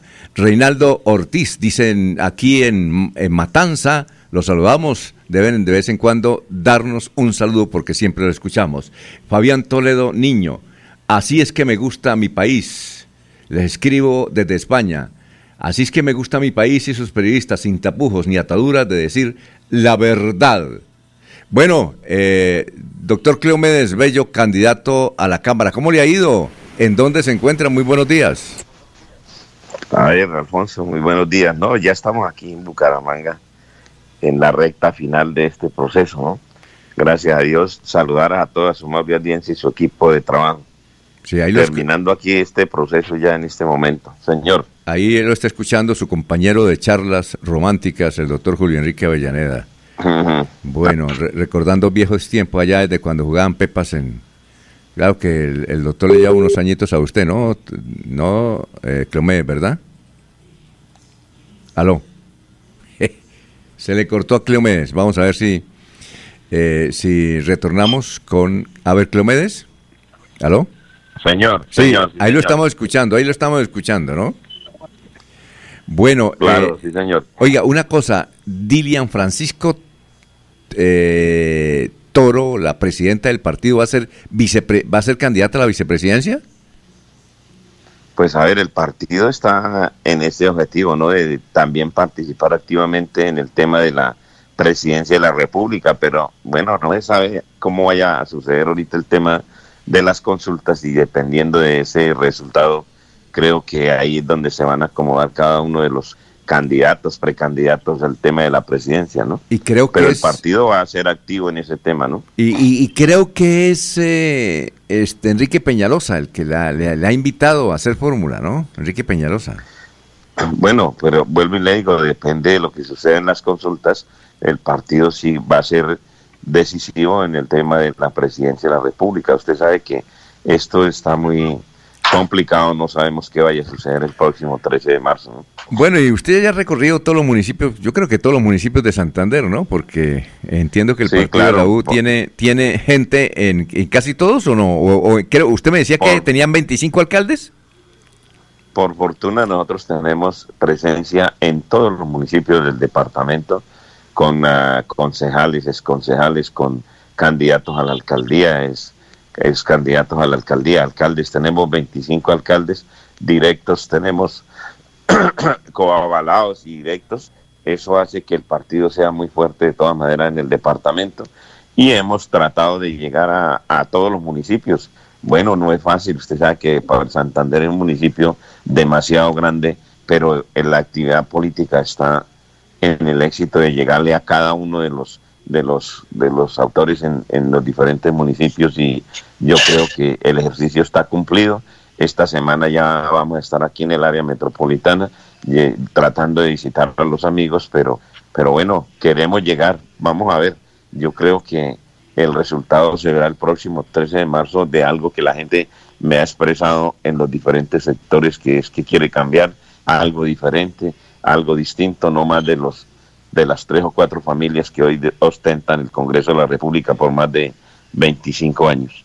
Oiga, eh, hablemos de, de- Usted ya hizo cifras, ya tiene cifras, a ver cuántos votos va a sacar, porque usted está ahí con otros duros, que es Ciro Fernández de Cambio Radical, está con uno de del partido Mira está también con otro del partido Colombia Justa y Libre, ¿no? Eh, usted A ya... ver, es una coali- es una coalición de partidos para tratar de que el umbral sea seguro y yo creo que todos los todos todos los equipos de cada partido están trabajando. Ahora, eh, ya ah, el primer objetivo es que haya el umbral y yo creo que en lo que hemos visto y hemos analizado por los diferentes sectores, yo creo y diferentes municipios el umbral está asegurado. Ahora depende de quién va a ser el primero. Bueno, umbral, umbral- umbral, umbral es como 60 mil eh, que tienen que yo sacar. creo que ¿O sí, yo creo que esta vez debe ser no debe ser igual o un poquito más alto que la vez pasada, 65 mil votos, yo creo. De tal manera que pues se se está trabajando para ese tema y ahí en adelante quien sea el primero, pues el que trabaje, el que esté, el que pueda llevar el mensaje de la mejor manera, que hay ahí competen- uno no sabe quién vaya a ser el, el ungido, de todas maneras esperamos tener una credencial en este equipo y estamos trabajando para eso, estamos trabajando para, para ganarnos el primer lugar y, y, y no descansaremos hasta el próximo domingo a las 4 de la tarde que ya termina este proceso. ¿Dónde va, a re- ¿Dónde va a recibir usted el totazo? Pa- ¿Para bien o para mal? No, no sí, no, No, es aquí- decir, el totazo para bien o para mal, porque el a uno también el totazo lo impulsa hacia arriba, ¿o ¿no? No, pues claro, es que es que este proceso no es, o sea, cuando uno está en política no nada es seguro, sino lo único seguro es lo que ya pues, sucedió y yo creo que nosotros pues estamos haciendo un trabajo para ser elegidos, para ser los ungidos. Pero bueno, para bien o para mal vamos a estar aquí en Bucaramanga con la- los amigos, con los amigos ahí en la en, en la casa de trabajo y, y yo creo que esperamos que con la ayuda de Dios y con la ayuda de todos los amigos, todos los santanderianos, podamos tener ese resultado. Pero ah. bueno, lo más importante era que tenía que participar. Sí, claro. Porque claro. es que nosotros no podemos criticar, hablar que todo lo mismo, pero detrás de, de escondidos, no. Teníamos que participar, teníamos que salir a comentar, a hablar con el pueblo. Y yo creo que la única forma de uno, de uno hacer valer lo que no le gusta, lo que parece que está mal, es presentando el nombre, haciéndose contar y, y- y bueno, y salirle a- a- a- al trabajo. Y yo creo que eso es lo que hoy nos da la, la fortaleza y que hemos ido a hablar con el pueblo, a hablar con la gente, Claro. decirle que tenemos, tenemos que, ah, que la gente se queja, que no sucede, pues dije, pues bueno, si uno se queja, si uno ve que esto está mal, la única forma es el próximo 13 de mando salir a votar eligiendo y mostrando el descontento como pues votando por lo que ellos quieren algo diferente y ahí en eso en eso es que nosotros insistimos que nos ayuden que nos colaboren este 13 de marzo votando por el U107 en la alianza de partidos que nos ayuden. Nosotros no podemos ir a competir con lo que hoy se está manejando con los con los carrados con las tulas que dicen que hablan. Nosotros lo único que podemos es, tra- es tenemos capacidad de trabajo queremos hacer algo distinto. La gente hoy esta semana en García Rovira en todos los municipios están tratando de respetar a la gente porque eso es irrespeto a la gente la gente que le llevan un mercado para hoy 50 mil hoy mañana les toca aguantar hambre. Si eso ellos si eso creen que eso vale un, un, un, un, voto, si eso cree que con eso solucionan lo que hoy en el país está, se está, está pasando, pues yo no creo que a la gente, la gente se ahoga, la gente ya despertó, la gente ya está pensando algo, algo diferente. Yo creo que, que, que, que el 13 de marzo, por más mercados, por más cemento, por más ladrillo que le lleven a la gente, la gente yo creo que va a votar diferente. La gente hoy está pensando en, en el futuro del departamento, en el futuro de, la, de, de- de Colombia y yo creo que, que eso va a ser una gran sorpresa. Y esa sorpresa no es con las maquinarias, no es, con, no es comprando a la conciencia a la gente, sino con algo distinto, con algo diferente, porque la gente tiene hambre, la gente tiene necesidades, el sector campesino, el sector, la única empresa que hoy existe en Colombia, que la gente sabe y no se ha dado cuenta es proteger al sector campesino. Ese es la único futuro, lo único, el futuro de Colombia, si, si los gobiernos de turno, los gobiernos de, de turno, tanto departamentales, municipales como nacionales, no le ponemos cuidado a esta gran empresa que tenemos, que es el sector campesino, que es la que nos puede generar empleo, que es la que nos puede generar desarrollo, que es la que nos puede generar oportunidades, estamos nosotros completamente acabados. Por eso, por eso, yo creo que ese es el objetivo que nosotros tenemos. Vamos a trabajar por el sector campesino, por el sector agropecuario, porque allá es donde está el futuro de cada uno de nosotros. Bueno, muchas gracias, eh, Cleomedes, por haber estado aquí con nosotros en, en Radio Melodía. Tenemos que ir a unos mensajes. ¡Y éxitos! Eh, ¿Su número? No, no- no- ¿Nos recuerda el número? Usted, Alfonso, en el- la alianza de partidos, eh, marcando la alianza de partidos y el 107, están dándonos ese voto de confianza. Pero lo más importante es decirle a los santanderianos, por favor, hagámoslo a conciencia, hagámoslo pensando en que es la gran oportunidad este 13 de marzo. Estamos escasos ocho días de decirle a Santander y, y- y que, que, pues bueno, ya, ya nos cansamos de lo mismo, pero can- toca presentar realidades, salir a votar. Bueno, Salir Cleomedes- a votar porque esa es la única manera. Cleomedes gracias, Bello- Alfonso, gracias a todo el equipo de trabajo. ¿yo? Ok, y éxitos. Son las 6 de la mañana, 18 minutos. Este 13 de marzo los invito a marcar el logo del pacto histórico en el tarjetón del Senado de la República. Soy Gloria Flores Schneider, santanderiana, y quiero ser su senadora. Este 13 de marzo, marque Pacto Histórico Senado de la República por la Colombia que todos queremos. Yo te lo digo,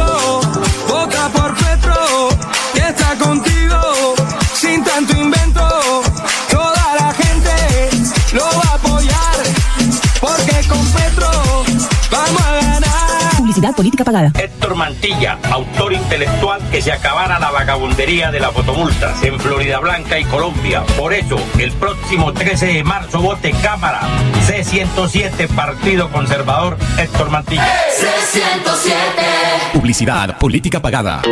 Queremos que disfrutes de un servicio de energía confiable y de calidad. Por eso, trabajamos en el mantenimiento de la infraestructura eléctrica. Para que estés informado oportunamente de las fechas y horarios, síguenos en nuestras redes sociales o consulta toda la información en www.esa.com.co. ESA, Grupo EPM, Vigilado Superservicios. somos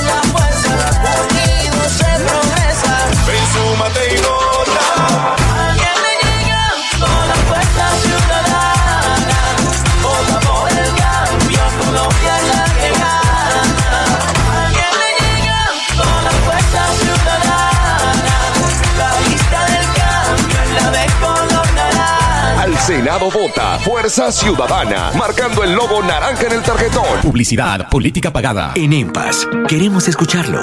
Hoy invitamos a Juan, a Carlos y también a Diana, o a cualquiera de ustedes para que nos cuenten sus peticiones, quejas y reclamos. Como empresa pública de Alcantarillado de Santander, estamos atentos para atenderlos. Recuerde que nos puede llamar al 605-9370, extensión 113 y 133, o ingresar a nuestra plataforma web www.empas.gov.co.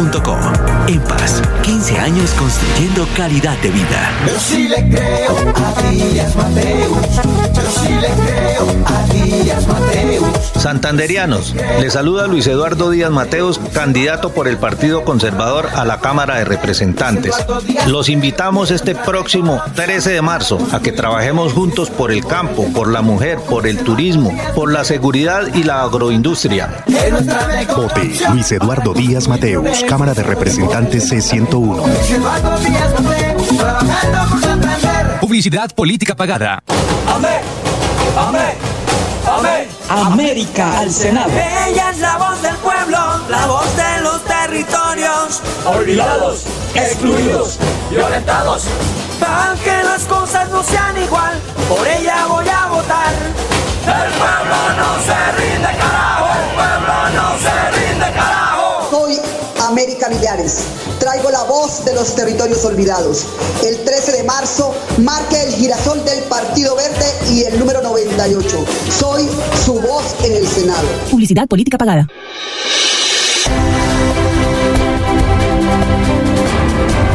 Información y análisis.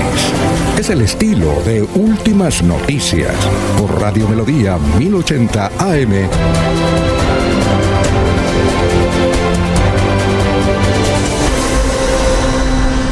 Cámara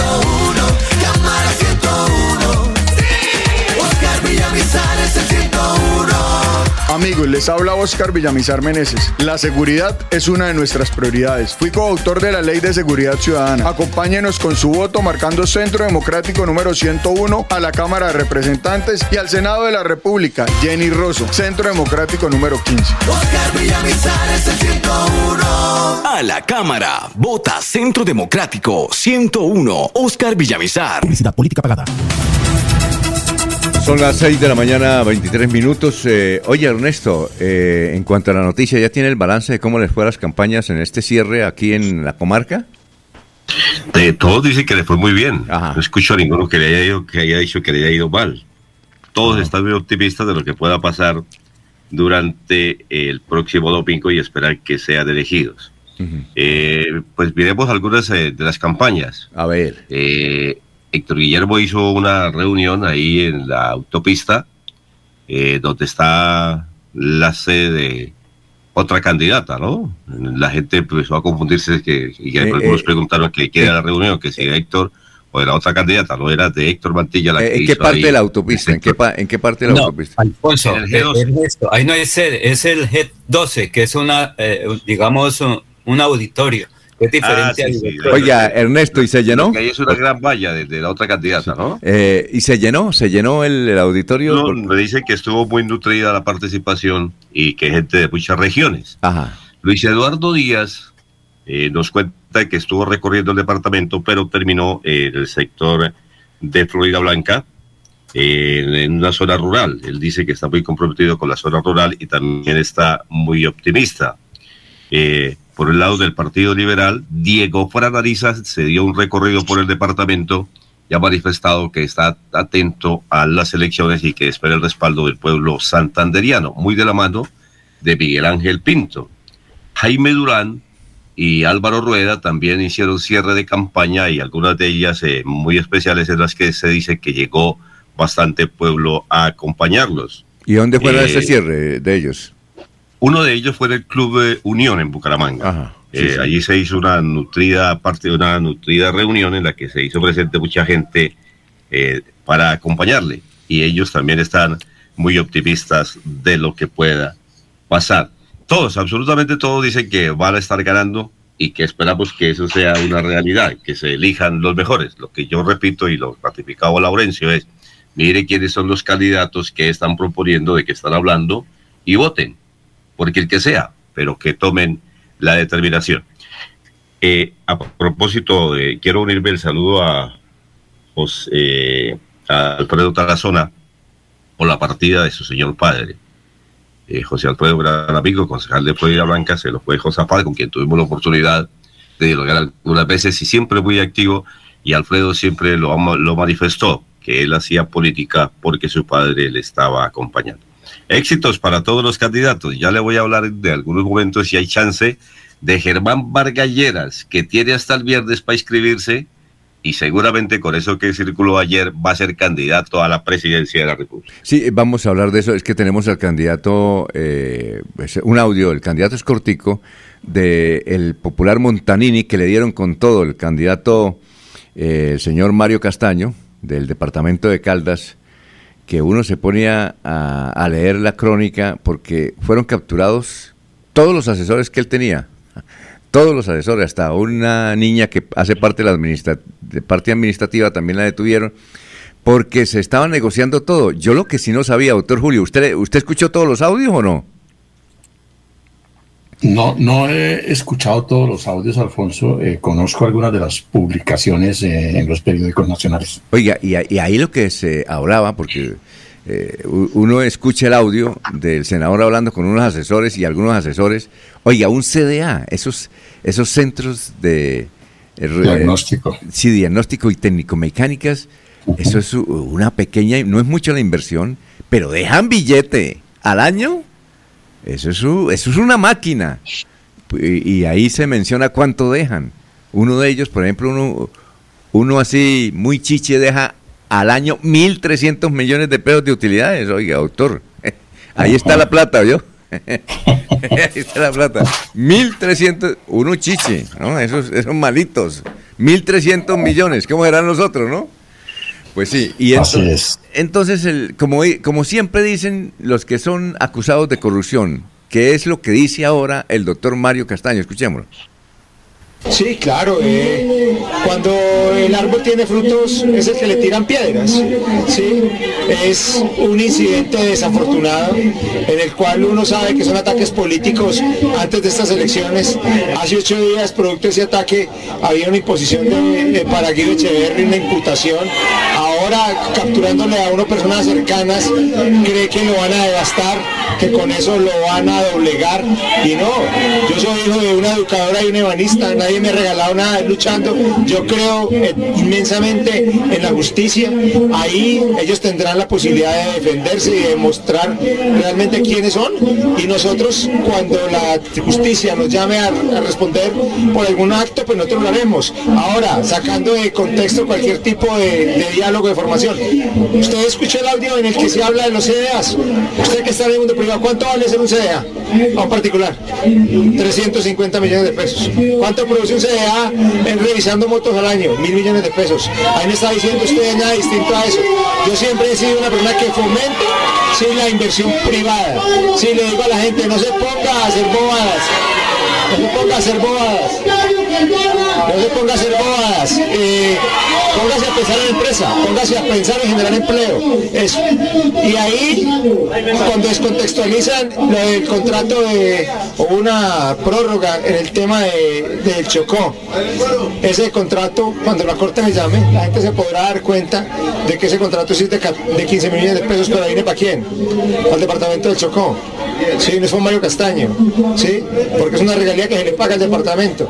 Lo que pasa es que a uno lo sacan en los medios, alguien paga en medios nacionales para volverlo a uno, para explicarlo, y después tiene uno que pasarse toda la vida reconstruyendo su imagen. Es muy complejo, es muy duro, pero bueno, así to- cosas son las reglas de juego. Muy bien. Bueno, el doctor Mario Castaño. 6 y 29 noticias a esta hora, Don Eliezer. Bueno, quiero preguntar antes de la noticia, ¿y a Jorge Abel no le dieron ahí su estartazo con las investigaciones? No. Toca preguntarle, toca preguntarle. Él, él está, nos escribe a esta hora de, de Cimitarra, creo que es que está en Cimitarra. No le han dado el estartazo, el estartazo se lo dieron al jefe. Bueno, la Fiscalía General de la Nación, en un trabajo articulado con el CTI Alfonso, Migración Colombia, y el Servicio de Seguridad Diplomática de la Embajada de Estados Unidos en Colombia, desarticuló la red de alias El Mago, señalada de obtener y alterar pasaportes de diferentes países de Europa, Asia y América. Esta organización supuestamente recibía vía servicio postal los documentos hurtados o enviados en diferentes aeropuertos y ciudades del mundo. Al parecer eran entregados a El Mago, quien sería el encargado de modificar identidades, fotografías y otros datos. Luego sus eh, presuntos cómplices se encargaban de venderlos y enviarlos a distintos destinos. El tema es, Alfonso, que estos documentos eran para personas que tenían problemas con la justicia. Entonces, eh, elaboraban, eh, eh, elaboraban los pasaportes, elaboraban identidades, elaboraban falsos documentos de vacunación del COVID-19, elaboraban licencias de tránsito, pero todas destinadas a personas con problemas de justicia. Los documentos, pues, eh, iban a manos de estos ciudadanos, entre comillas, que pagaban hasta un millón ochocientos mil pesos por cada documento, documentos de Rumanía, de España, de Estados Unidos, de México, que eran los destinos que más eh, eh, recibían estos pasaportes falsificados y licencias de conducción, Alfonso. Muy bien, son las 6 y 31, don Jorge. Noticias. Alfonso. Sí, cuénteme, doctor Julio. A Jorge Abel la campaña le cambió de color, de castaño le pasó a oscuro. Está bueno el asunto. Bueno, eh, eh, Jorge, noticias. Don Alfonso, en el Hospital Universitario de Santander, donde permanecía hace unos días, falleció Everson Sánchez, uno de los contratistas del Invías, que resultó gravemente herido luego de la detonación de una carga explosiva en la vía que conduce a Socorro. Sánchez registraba quemaduras en gran parte del cuerpo, con afectación principal en cara y brazos. Su deceso se produjo debido a complicaciones. Eh, él se convierte en la segunda víctima mortal de ese atentado, al parecer, perpetrado por el ELN el pasado 23 de febrero en este sector de la provincia eh, guarentina. Según eh, lo manifestado por Edgar de Jesús Rojas, director del Vías en Santander, hay otros dos colabora- colaboradores en grave estado y se encuentran internados en el Hospital Internacional de Colombia. Hay que recordar que de este atentado nueve personas resultaron heridas, siete contratistas del Envías y dos de la electrificadora de Santander. La policía anunció una recompensa de 50 millones de pesos a quien entregue información sobre el responsable de este hecho. Son las 6 y 33. Eh, Laurencio tiene al señor ministro de Defensa, pero será después de estos mensajes, señor ministro de Defensa, que estuve este fin de semana aquí en la Ciudad Bonita. Son las 6 y 33.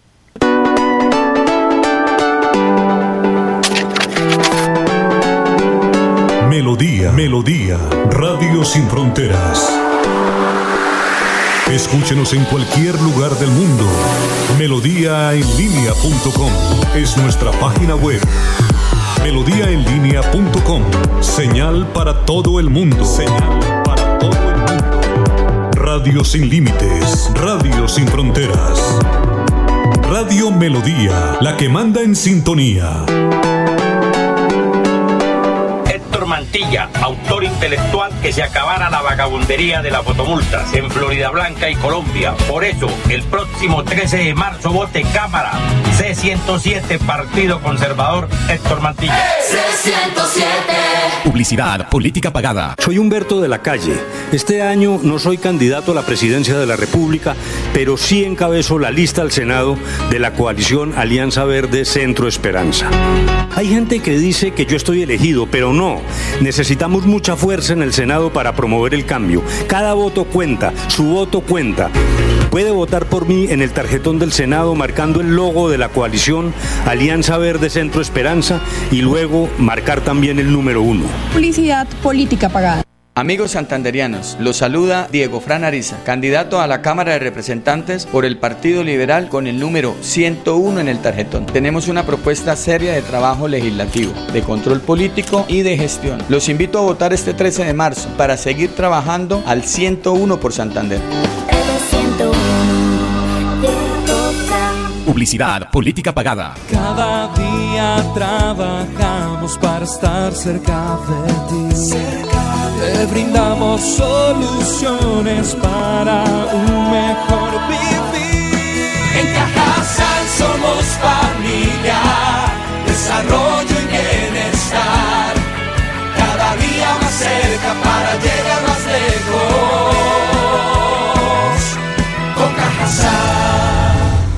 Vigilado Supersubsidio. Amén, amén, amén. América al Senado. Ella es la voz del pueblo, la voz de los territorios. Olvidados, excluidos, violentados. Para que las cosas no sean igual, por ella voy a votar. El pueblo no se rinde, carajo. Traigo la voz de los territorios olvidados. El 13 de marzo marque el girasol del Partido Verde y el número 98. Soy su voz en el Senado. Publicidad política pagada. Yo sé que es lo bueno.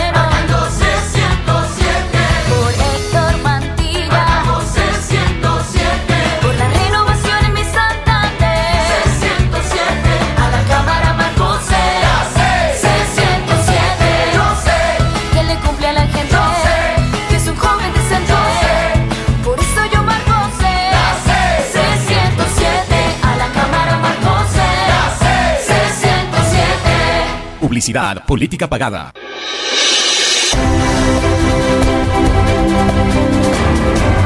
Información y análisis.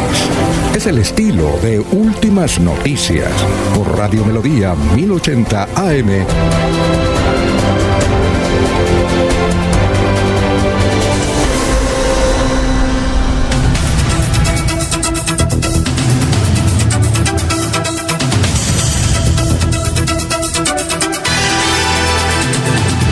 Son las eh, 6 y 37 minutos. A ver, don Laurencio, lo escuchamos.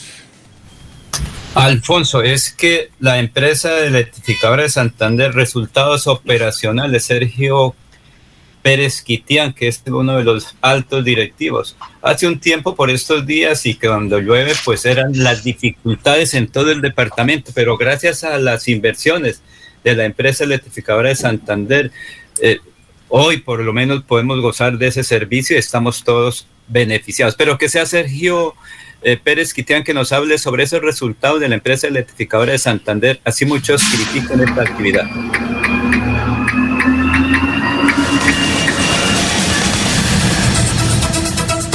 De manera atenta informo a todos nuestros clientes y a usuarios y a la comunidad en general que al igual que en los últimos seis años, en el año 2021 Electrificadora de Santander reporta una evolución positiva en los indicadores que miden la calidad del servicio de energía eléctrica. Por una parte tenemos el SAIDI que mide la duración de las interrupciones del servicio que percibe un cliente promedio durante un año, el cual mejoró 0.24 horas frente al año inmediatamente anterior, es decir, el año 2020. Así cerramos el 2021 con un SAIDI de 18.98 horas. De otra parte está el SAIFI, que mide el número de interrupciones del servicio que percibe un cliente promedio en un año, el cual mejoró 0.23 interrupciones frente al año 2020. Así, el SAIFI cerró el año 2021 en 12.57 interrupciones. Esta mejora ha sido posible gracias pues, a importantes proyectos de expansión y de modernización de subestaciones y redes de alta tensión que hemos ejecutado en los últimos tres años, con una inversión superior a los 400 mil millones de pesos, así como la puesta en servicio de iniciativas y proyectos que hemos ejecutado en el año 2021, donde resalto la nueva línea de 115 kilovoltios Ocaña San Alberto, la nueva subestación Conuco 115 138 kV en el área metropolitana de Bucaramanga y también pues la expansión y reposición de redes en media tensión que hemos ejecutado.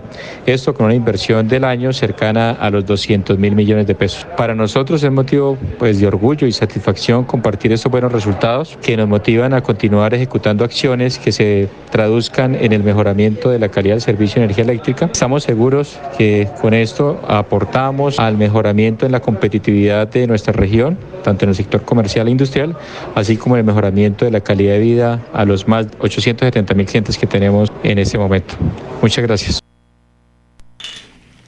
Muy bien, eh, 6 y 40. eh, eh, hizo una visita relámpago a la ciudad de Bucaramanga este fin de semana la doctora María Fernanda Cabal, que va a ser, que la requieren como vicepresidenta. Hay dos candidatos que le dijeron, oye doctora, necesitamos su apoyo.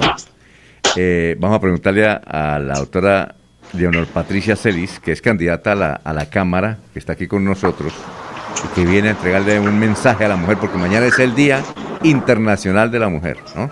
Es el abreboca. Hoy, esta noche son las serenatas. Oiga, sí, esta noche son las serenatas. ¿Cierto, Nancy? Eh, Bienvenida, doctora Nancy. Patricia. Ah, perdón, eh, Nancy Patricia, no. Leonor Patricia. Leonor Patricia. Pero usted le dicen es, Pat- Aponte. eh, es- Patricia. no le dicen Leonor.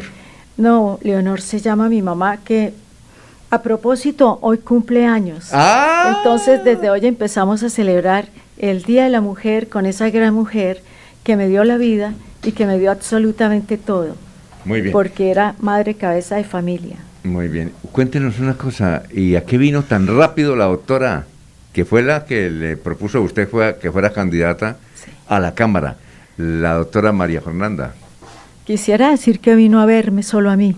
¿Sí? Bueno, realmente vino a cumplir una agenda privada con un amigo, eh, pero tuvimos la oportunidad de hablar, de estar, estar juntas, compartir en un salón de belleza. Ella saca tiempo para esto. ¿Ah, sí?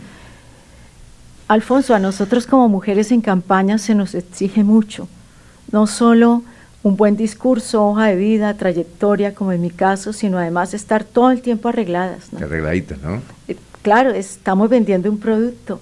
Así, y, y vino rápido y se fue. Y Sí, señor. ¿Le comentaba algo a quién le va a aceptar la vicepresidencia? La verdad no hablamos del tema, no alcanzamos casi a hablar del, del tema realmente, ni lo tocamos. Pero muy por encima, pues eh, ella sí iba hablando con otras personas que la llamaban tal vez a preguntarle sobre los temas. Ah, bueno. Bien, ¿y cómo usted está en el Centro Democrático, donde hay, hay, unos duros para hacer política, Oscar Villamizar, por ejemplo, el papá y Ángela, Oscar, a ver quién más, la doctora Liliana de Barranca, dura, me parece bien, ¿Quién más hay ese fu- fuerte ahí? Eh, ¿Quién más? Ah, el padre Mario. El padre Mario tiene sus 10 mil boticos, ¿no? Sí, señor. Pero, pero, a ver, ¿le digo lo que dice la gente o no? Por, su- por supuesto, Pero a, no mí se ponga encanta, brava conmigo. a mí me encanta que me digan la verdad. Bueno, la verdad es que dicen que el duro ahí es Oscar Villamizar, que es el que va a Eso lo sabemos todos. El que sale. Es el parlamentario y obviamente esta competencia para mí es como estar en una piscina olímpica en donde, por ejemplo, Oscar ya está en la otra orilla. Sí, sí. Es difícil eh, porque eh, no solamente tiene su credencial, sino tiene amigos Sí. eh, que le ayudan, políticos, contratistas. Yo estoy haciendo la campaña con recursos propios y mi meta es no pasarme de 20 millones de pesos. Esa es mi meta. Y llegar con una votación de 30 mil votos. Uy, Yo voy. pero yo- oiga, ¿no- ¿usted no sueña demasiado? no, eso no lo sueño, eso lo pienso despierta. Y le digo por qué. A ver, cuénteme, ¿por qué, ¿de dónde usted va a sacar 30 mil votos? Dígame. Yo voy por los 25 mil del logo de la vez pasada. En la contienda pero, eh, anterior ah, sí. estaban Oscar, Edwin, Liliana. Y la gente no votó por ellos. Entonces, pues aquí hay una nueva opción. Soy uribista de corazón. Fui coordinadora de la primera campaña del presidente Álvaro Uribe Vélez en Santander. Eso los uribistas lo recuerdan. Y yo quiero, en parte, rescatar el centro democrático para los uribistas. Pero también le hablo a las madres, cabezas de familia, a las mujeres que como yo hemos salido adelante. En mi caso, con dos hijos, mientras trabajaba, estudiaba, criaba y hacía política. Le hablo al voto de opinión, le hablo a la abstención. Un 48% más o menos es generalmente la abstención para Congreso, ¿cierto? Ahí están los votos. Mi voto es de el voto del que piensa, estudia, analiza mis propuestas y eso es lo que yo quiero, trabajar por una Colombia consciente y eficiente. ¿Es cierto que Hugo Chávez, presidente de Venezuela, le echaba piropos a usted? Hugo Chávez no me alcanzó a echar piropos porque en una ocasión el cónsul general, Usted, hay que decir que usted fue diplomática en Venezuela. Sí, ¿Estuvo con. Fernando Marino o qué? yo alcancé a estar con cuatro embajadores, Ah, bueno. cuatro cónsules Eh, generales. ¿De qué época, qué época fue allá diplomática en Venezuela? Bueno, yo, ¿De qué estuve, año, yo estuve como cónsul en el grado de vicecónsul entre 2003 y 2007 y me quedé dos años más, pero iba y venía a Colombia cada tres meses porque me había casado con un venezolano de la oposición. A mí me, me casó... Es antichavista. A mí me casó Leopoldo López en la alcaldía de Chacao porque los alcaldes tienen competencia para Y casar. tiene foticos y todo eso, claro. Tengo todas las fotos. Es que, Alfonso, no se puede uno poner en un micrófono y en una campaña decir mentiras. Mis amigos saben mi vida. Bueno, Leopoldo la, la casó usted. Leopoldo López me casó, su abogado me descasó. Ah, muy bien, perfecto. Y, y una cosa, ¿y Chávez, en serio, usted tu- a- interactuó con el doctor, eh, con el presidente Chávez? No, yo precisamente en una ocasión eh, en que iban a hacer un gran evento para entregar las cédulas como a 600 mil colombianos, el cónsul general ese día me pidió que fuera y asistiera en representación de- del consulado.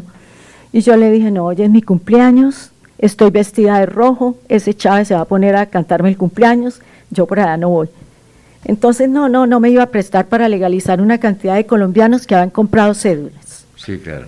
Muy bien. ¿Y, y, y, y, les- cómo era el, el- era tan desastroso el gobierno de Chávez? no? Desastroso. En el año 2006 empezó la crisis alimenticia. Mm. A ocho años de gobierno, con la mitad de la población de Colombia, con ingresos petroleros a, a 80 dólares el barril, que llegó a estar a 140 dólares. Y no había comida. Explíqueme eso, Alfonso, porque yo no entiendo. Pero sí emergieron 50 mil nuevos ricos de esa clase politiquera. Porque hay que decirles así, política es cosa relativa a los asuntos de gobierno y politiquería hacer política con propósitos turbios o bastardeando los fines de la política.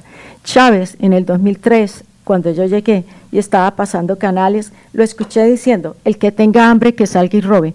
¿Cómo así en un país petrolero, un país que hace parte de la OPEP, que fijan los precios del petróleo? ¿Cómo le va a decir a su pueblo eso? Es un irresponsable total. Además sacaban de las cárceles a los que estaban cumpliendo ya pena y les faltaban solamente dos años. Y ahora nos exportan esa pobreza y nos exportan delincuencia. Hay que decirlo claro. la situación de Colombia se ha agravado también con la presencia de una gran cantidad de venezolanos que han venido a delinquir. Antes pasaba al contrario, de aquí para Colombia se hacía lo mismo. También había muchos muchachos que delinquían acá y las abuelas y las mamás alcahuetas los mandaban allá para donde los tíos a que siguieran haciendo lo mismo y a evadir la justicia colombiana. Una de mis propuestas tiene que ver con eso, con la defensa de la soberanía nacional y el control del ingreso masivo y deportado de venezolanos sin una identificación. Si ellos no tienen identificación, los podemos identificar nosotros.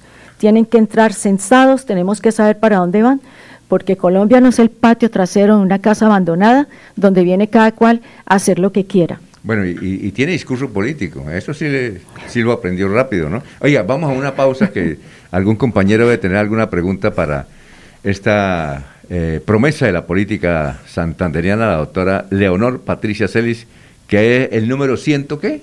105 Centro Democrático. Oye, ¿y usted está regalando esto? ¿No le han tomado el pelo esto? Sí, me han tomado el pelo porque lo entrego con un polvo, entonces, ¿qué, qué es, es ese polvito? No, no, eh, lo- no, ah, no, no, no, no, no, es ah, que, es espere que- para que la, la audiencia entienda, es un estuche redondo que puede servir para denario, que puede, sí, para cargar, por ejemplo, un pequeño Oiga, rosario, pero también- sus, sus pepas, si necesita pepas para la memoria, las lleva ahí. Oiga, pero también sirve para el, examen coprológico. No, Coprológico. bueno, bueno, no, no, no. Bueno, para lo que es multiuso, sí, es, es un recuerdo de campaña. Sí, para el examen copro- coprológico. bueno, eh, Qué bueno. bueno, eh, vamos a una pausa, son las 6 y 49. Héctor Mantilla, autor intelectual que se acabara la vagabundería de las fotomultas en Florida Blanca y Colombia. Por eso, el próximo 13 de marzo vote Cámara C107 Partido Conservador Héctor Mantilla. C107. Publicidad, política pagada. Mario Castaño al Senado, marca L9 en el tarjetón, el senador de las regiones. Mario Castaño familia para servir, porque el pueblo digno quiere vivir. Mario Castaño con la gente, Mario Castaño si se siente, el senador de las regiones dice presente, presente, presente. Mario Castaño con la gente, Mario Castaño si se siente, el senador de las regiones dice presente, presente, presente. Publicidad política pagada. Atención. Noticia de última hora. En Paz hace una invitación especial para que cuidemos lo que nos pertenece, el medio ambiente. No arrojes papel, botellas plásticas, tapabocas, toallas higiénicas o cualquier tipo de residuos que obstruyan las tuberías. Haz un manejo consciente de lo que botas y dónde lo botas. Sé parte de la solución y sigamos construyendo calidad de vida juntos. En paz. Amigos, les habla Oscar Villamizar Meneses. Seguiré liderando los encuentros de seguridad ciudadana en todos los rincones del departamento. A los residentes de delitos les digo que se les acabó la alcahuetería. Vamos por ellos. Acompáñenos con su voto. Centro Democrático número 101 a la Cámara de Representantes y Jenny Rosso al Senado de la República, Centro Democrático número 15. Oscar Villamizar es el 101. A la Cámara. Vota Centro Democrático 101. Oscar Villamizar. Publicidad política pagada.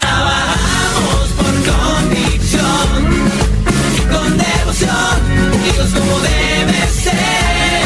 Patricia Celis. Por una Colombia consciente y eficiente, a la Cámara de Representantes vota este 13 de marzo. Marca sin salirte. Centro Democrático 105. Publicidad política pagada.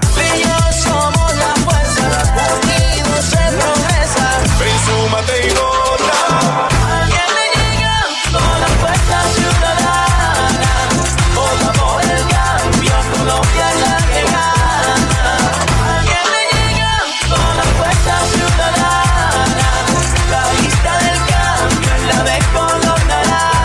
Senado vota Fuerza Ciudadana, marcando el logo naranja en el tarjetón. Publicidad política pagada. Yo sí le creo a Díaz Mateus.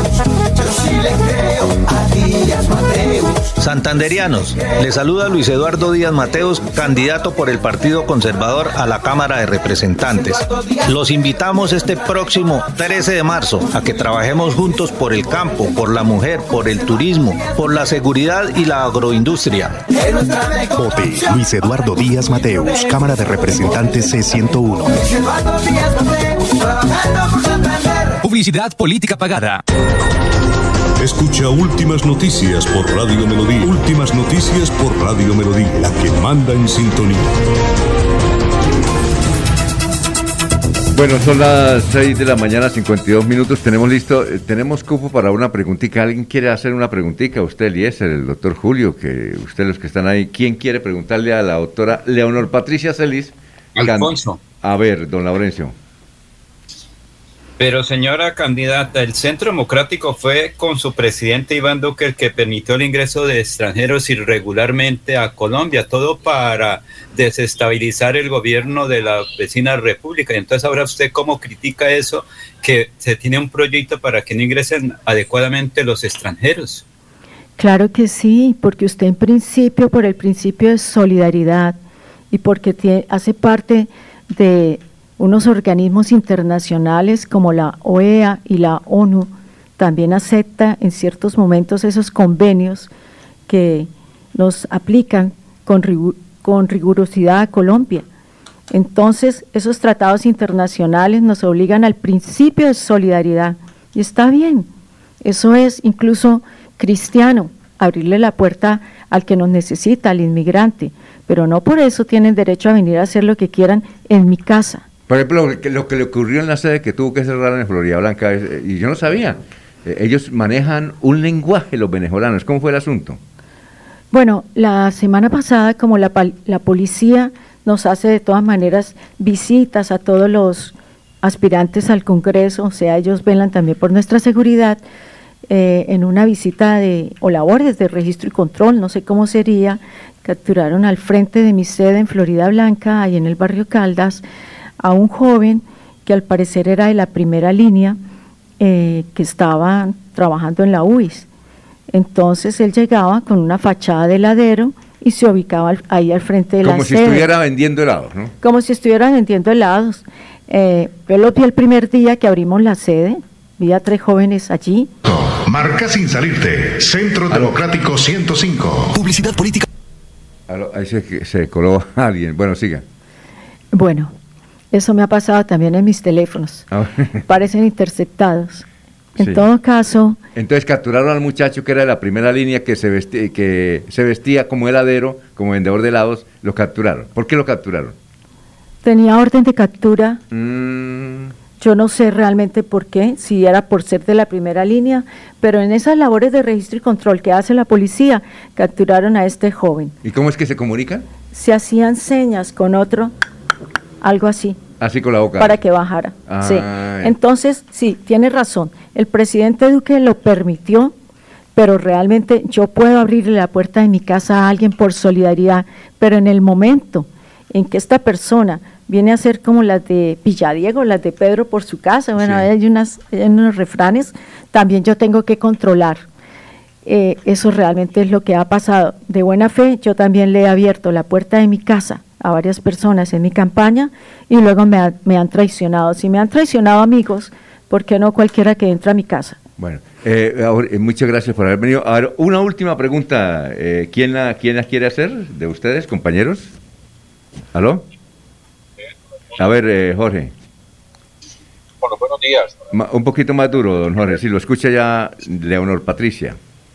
Con los buenos días para la doctora Leonor Patricia. Esto, eh, poco a poco se ha ido avanzando en lograr garantías para la participación de la mujer en procesos electorales. Ha llegado ya a una cifra equilibrada del 50-50 en participación eh, en, la conformación de listas. Sin embargo, se nota que ha sido difícil de poder eh, conquistar o conseguir mujeres que se interesen por el ejercicio político.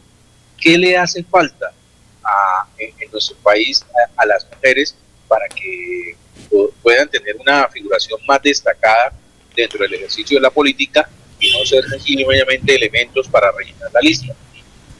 Gracias, don Jorge, por esa pregunta. Precisamente a las mujeres, en el Día Internacional de la Mujer que se celebra mañana, que debería ser todos los días, ustedes hombres, ¿qué harían sin las mujeres?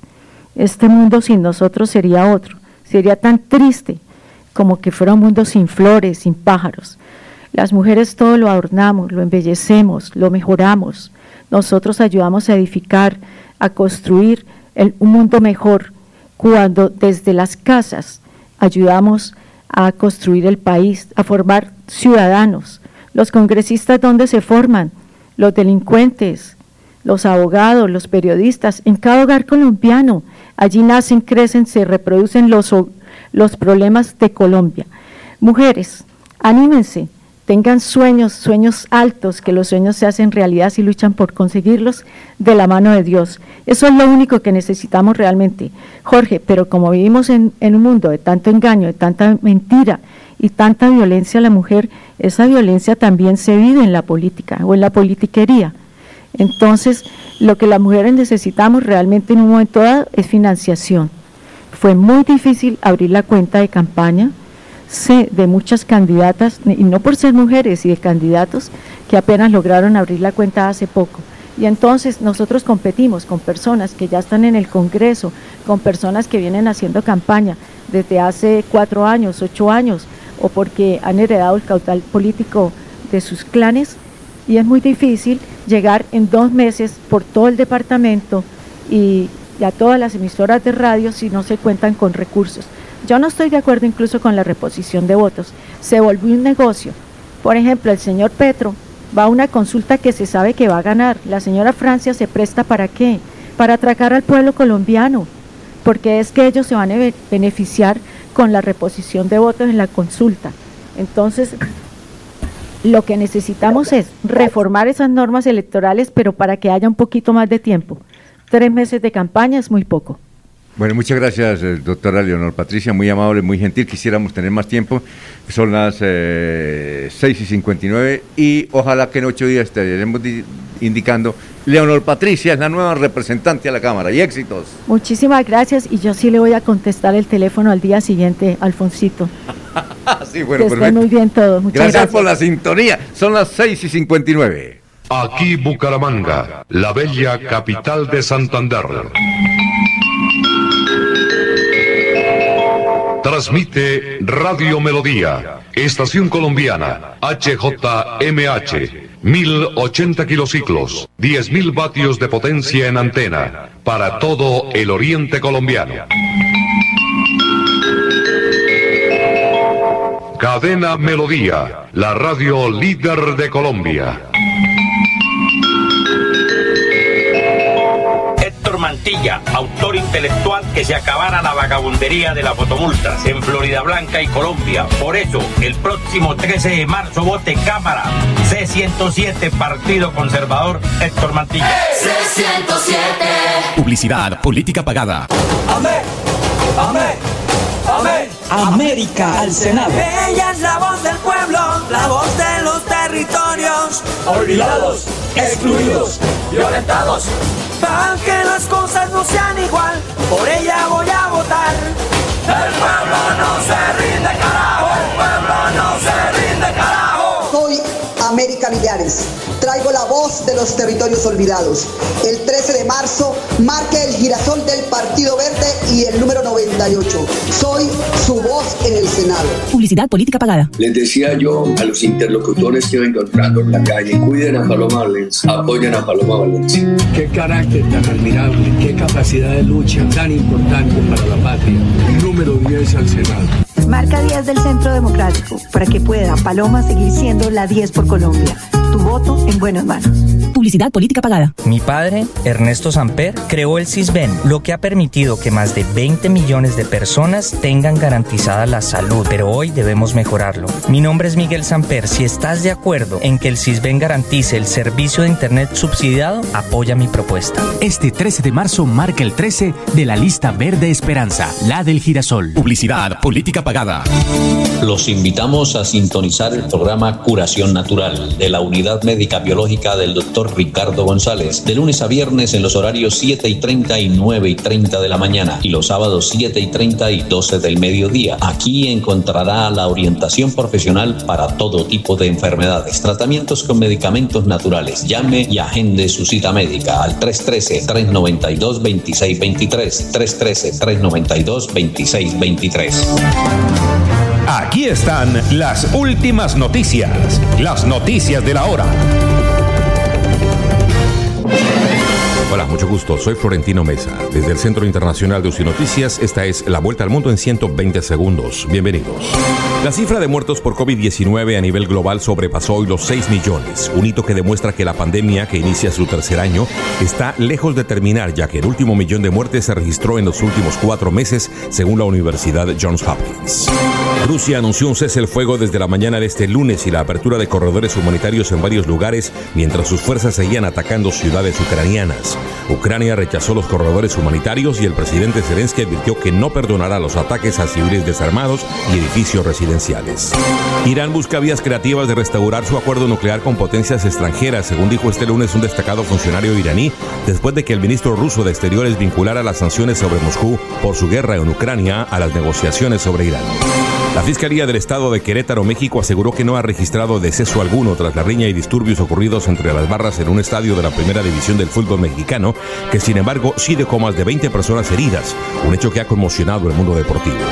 Altos funcionarios de Estados Unidos viajaron a Venezuela para reunirse con el gobierno de Nicolás Maduro, en momentos en que Washington busca aislar a Rusia de sus aliados y, según la BBC, explorando la posibilidad de importar petróleo venezolano. La minera suiza Solway Investment Group ocultó reportes de contaminación en una zona indígena en el noreste de Guatemala, afirmó una investigación de 20 medios internacionales que también denuncian compra de favores e intimidación. El ministro de Energía Eléctrica de Venezuela, Néstor Reverol, denunció lo que según el gobierno chavista fue un nuevo atentado contra el sistema eléctrico en el estado central de Carabobo, donde dijo mafias organizadas sustrajeron perfiles de una torre eléctrica. El presidente peruano Pedro Castillo denunció un supuesto intento de golpe de Estado y pidió activar la Carta Democrática de la Organización de Estados Americanos OEA para dar tranquilidad al país tras denuncias de una empresa que lo implicaría en actos de corrupción. Esta fue la vuelta al mundo en 120 segundos. Escúchenos en la página web www.melodiaenlinea.com. Muy bien, son las 7 de la mañana, 4 minutos, 7, 4 minutos. Eh, Diego, ¿cómo se encuentra? ¿Qué ha habido? Alfonso, buenos días, ¿cómo está? No, muy bien, hombre. ¿Qué ha habido? ¿Qué, hay, qué, qué nos puede contar así de interesante hoy? Pues interesante hoy, Alfonso, le traigo la historia de una persona que estuvo de cumpleaños ayer. Sí. Shaquille O'Neal, el jugador de los Lakers, el jugador de básquetbol, cumplió 50 años. Y le quiero contar un poquito de lo que fue este jugador en la NBA y en el baloncesto mundial. Shaquille O'Neal nació el 6 de marzo de 1972. Fue campeón de la NBA en cuatro oportunidades. Tres veces con el equipo de los Lakers y una vez con el equipo de Miami Heat. Nació en New Jersey. Medía, o mide mejor, mide 2,16. 2 metros 16 centímetros. ¿Y cuánto calza? Oh, calza 51. Ay, María. Calza 51. Jugó en la Universidad de Louisiana State. Jugó entre el 89 y 1992.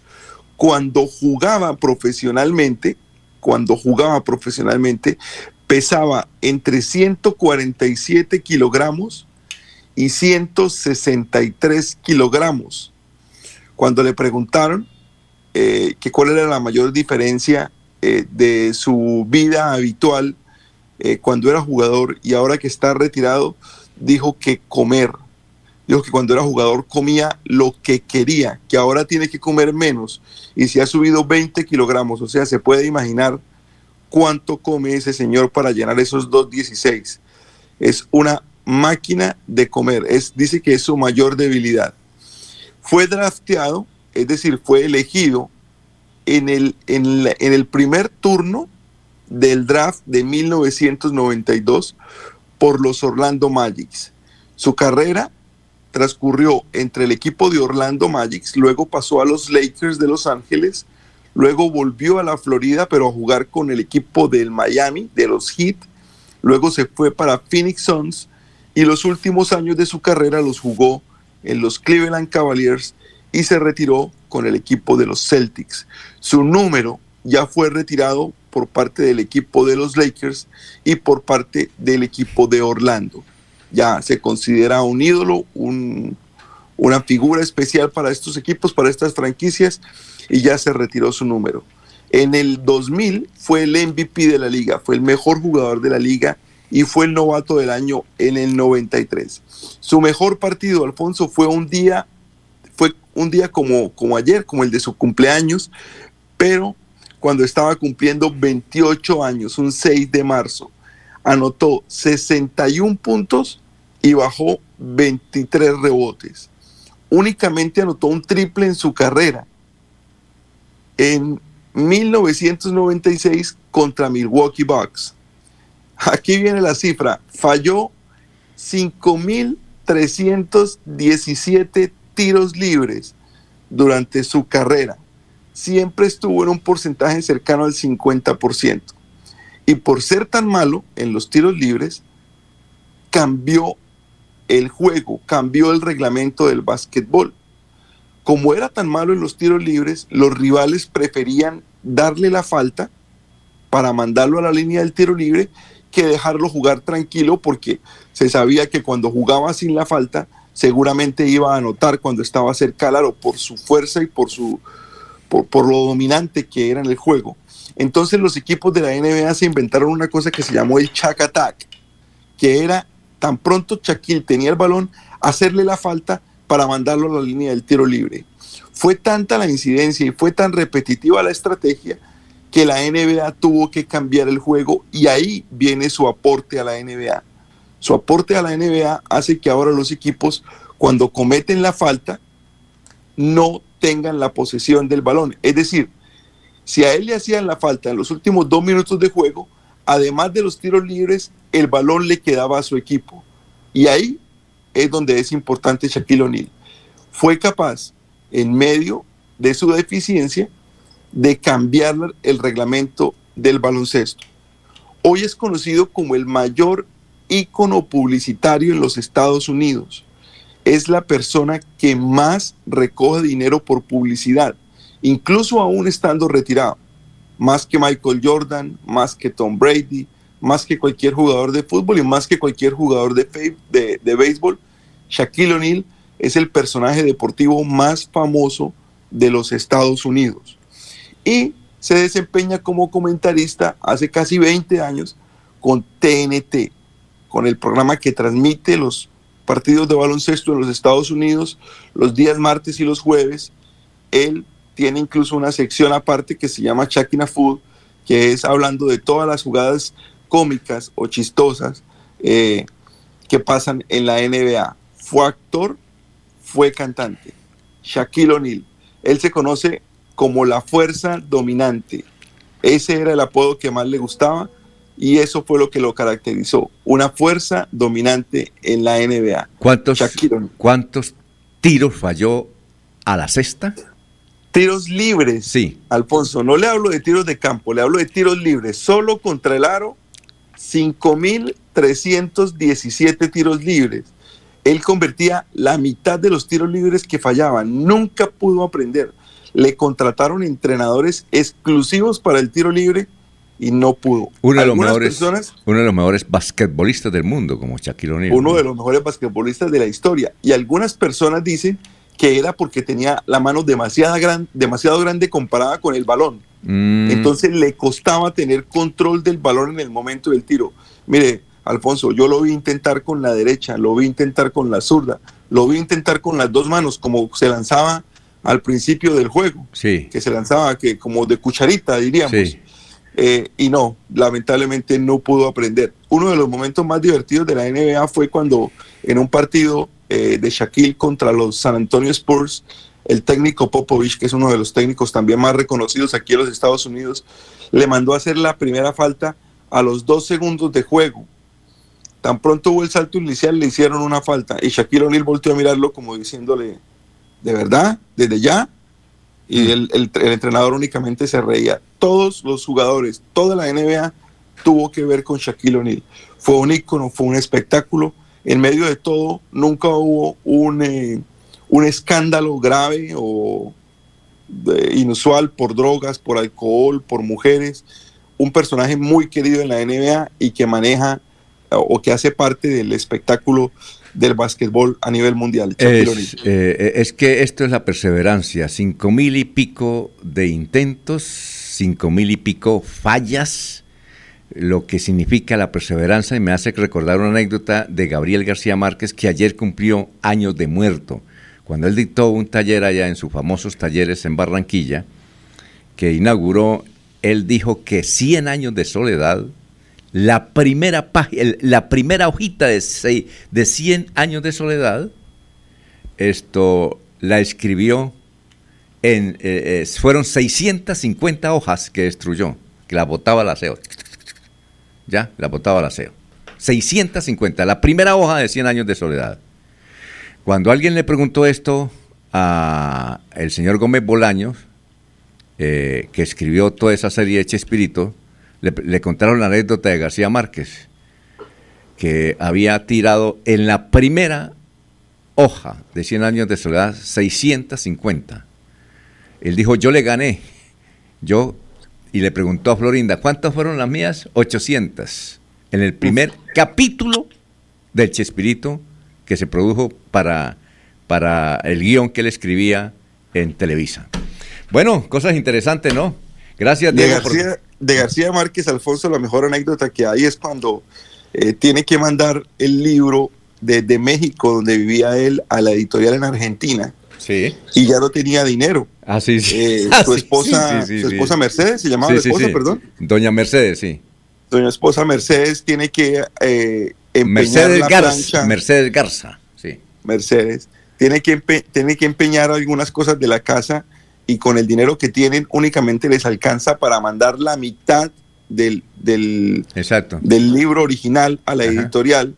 Y cuando van saliendo de, de la, del envío, la mujer le dice, solamente falta que esta hijo esta obra sea buena para que valga la pena, porque si no, ahí quedamos, ahí estamos, y mire, con em- empeñando, empeñando la plancha y empeñando cosas de la casa, se pudo llevar a la editorial el libro más importante de la historia de la literatura colombiana. García Márquez dice que decía que había que uno que aprovechar todas las oportunidades porque uno nace con los polvos contados. Bueno, Bueno, mire, empezamos hablando de Shaquille O'Neal y terminamos hablando de García Márquez. bueno, muchas gracias. Muy amable. Un placer, Alfonso, que esté muy bien. Nos Son vemos las mañana. Saludos para 7:14. todos. Gracias. Oiga, a propósito, doctor Julio. ¿Doctor Julio está ahí? ¿Doctor Julio? Bueno. Sí, Alfonso. Ah, bueno, Sí. usted, eh, eh, para un minutico para saber qué, qué le, qué le interesó en todo lo que leyó este fin de semana. No, Alfonso, la generalidad de los artículos de las columnas de prensa eh, están orientados a comentar el proceso electoral de Colombia, que se surtirá el próximo domingo, y por supuesto las incidencias de la guerra que se libra en el territorio europeo entre Rusia y la República de Ucrania. Básicamente los artículos se, se concentran en esos temas. Algunos, algunos eh, articulistas aluden también a las repercusiones que eh, la guerra va a tener en la economía colombiana. ¿no? Entonces, básicamente gira la prensa sobre esos tres grandes temas. Son las 7:15 minutos, vamos a una pausa y regresamos. Bienvenidos a su concurso. Si lo tiro, me lo tiro. Un concurso diseñado para usted que arroja todo tipo de residuos en el sistema alcantarillado. El medio ambiente no es un juego. El buen uso del sistema de alcantarillado es fundamental para su cuidado. No arroje restos de papel, botellas plásticas, tapabocas, toallas higiénicas, tampones, desperdicios y todo tipo de elementos que taponan las tuberías. Tú puedes formar parte del equipo En Paz y proteger el medio ambiente. En Paz, construimos calidad de vida. Yo sé que es lo bueno.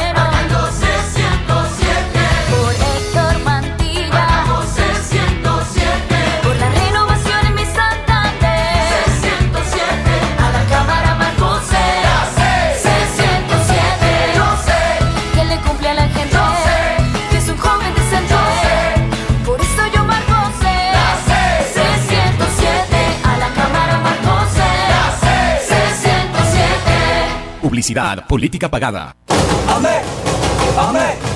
Amén. América al Senado. Ella es la voz del pueblo, la voz de los territorios. Olvidados, excluidos, violentados. Aunque las cosas no sean igual, por ella voy a votar. El pueblo no se rinde, carajo. El pueblo no se rinde, Traigo la voz de los territorios olvidados. El 13 de marzo marque el girasol del Partido Verde y el número 98. Soy su voz en el Senado. Publicidad política pagada. Este domingo 13 de marzo, los colombianos elegimos nuestro nuevo Congreso. El moderno Centro de Computación Melodía generará al instante los resultados de todo el proceso electoral, transmitiéndolos en tiempo real por nuestras múltiples plataformas informativas. Con la dirección de Alfonso Pineda Chaparro, Julio Enrique Avellaneda, Diego Galvis, Jorge Caicedo, Laurencio Gamba, Sergio Rafael Serrano, Ernesto Alvarado, Eliezer Galvis, Arnulfo Otero y Andrés Felipe Ramírez, el equipo periodístico de Melodía, le mantendrá informado desde las 3 de la tarde, voto por voto y hasta el resultado final de la elección. Presentan Deportivos Carvajal a tus pies. En ropa deportiva y calzado tenemos las mejores marcas del mundo. Seguridad Acrópolis, un servicio certificado. Seguridad Acrópolis, 20 años haciendo patria. Melodía, la que manda en sintonía. Melodía, primera en resultados, primera en elecciones.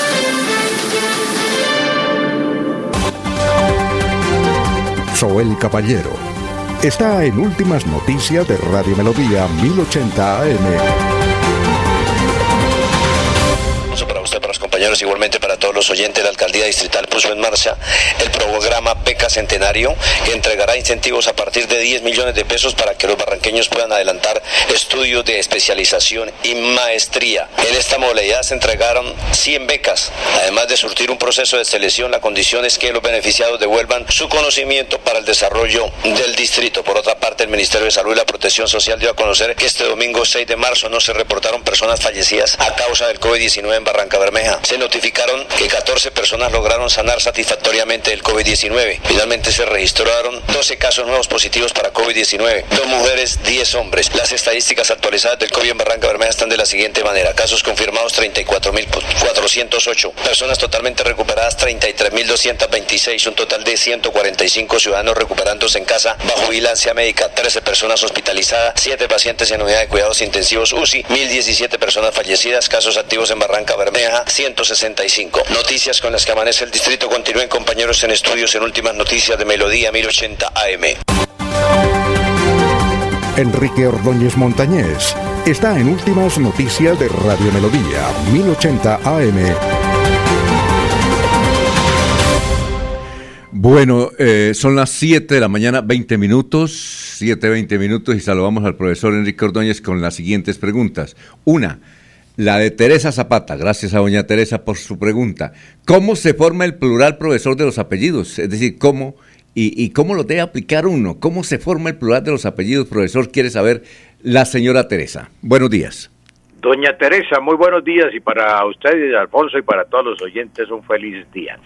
Eh, doña Teresa, el plural de los apellidos tiene una norma general y es la siguiente, si el apellido termina en vocal, pues se agrega solamente la S, cuando termina en vocal. Por ejemplo, tengo el apellido Lizarazo, entonces el plural de, lo, de Lizarazo será Lizarazos.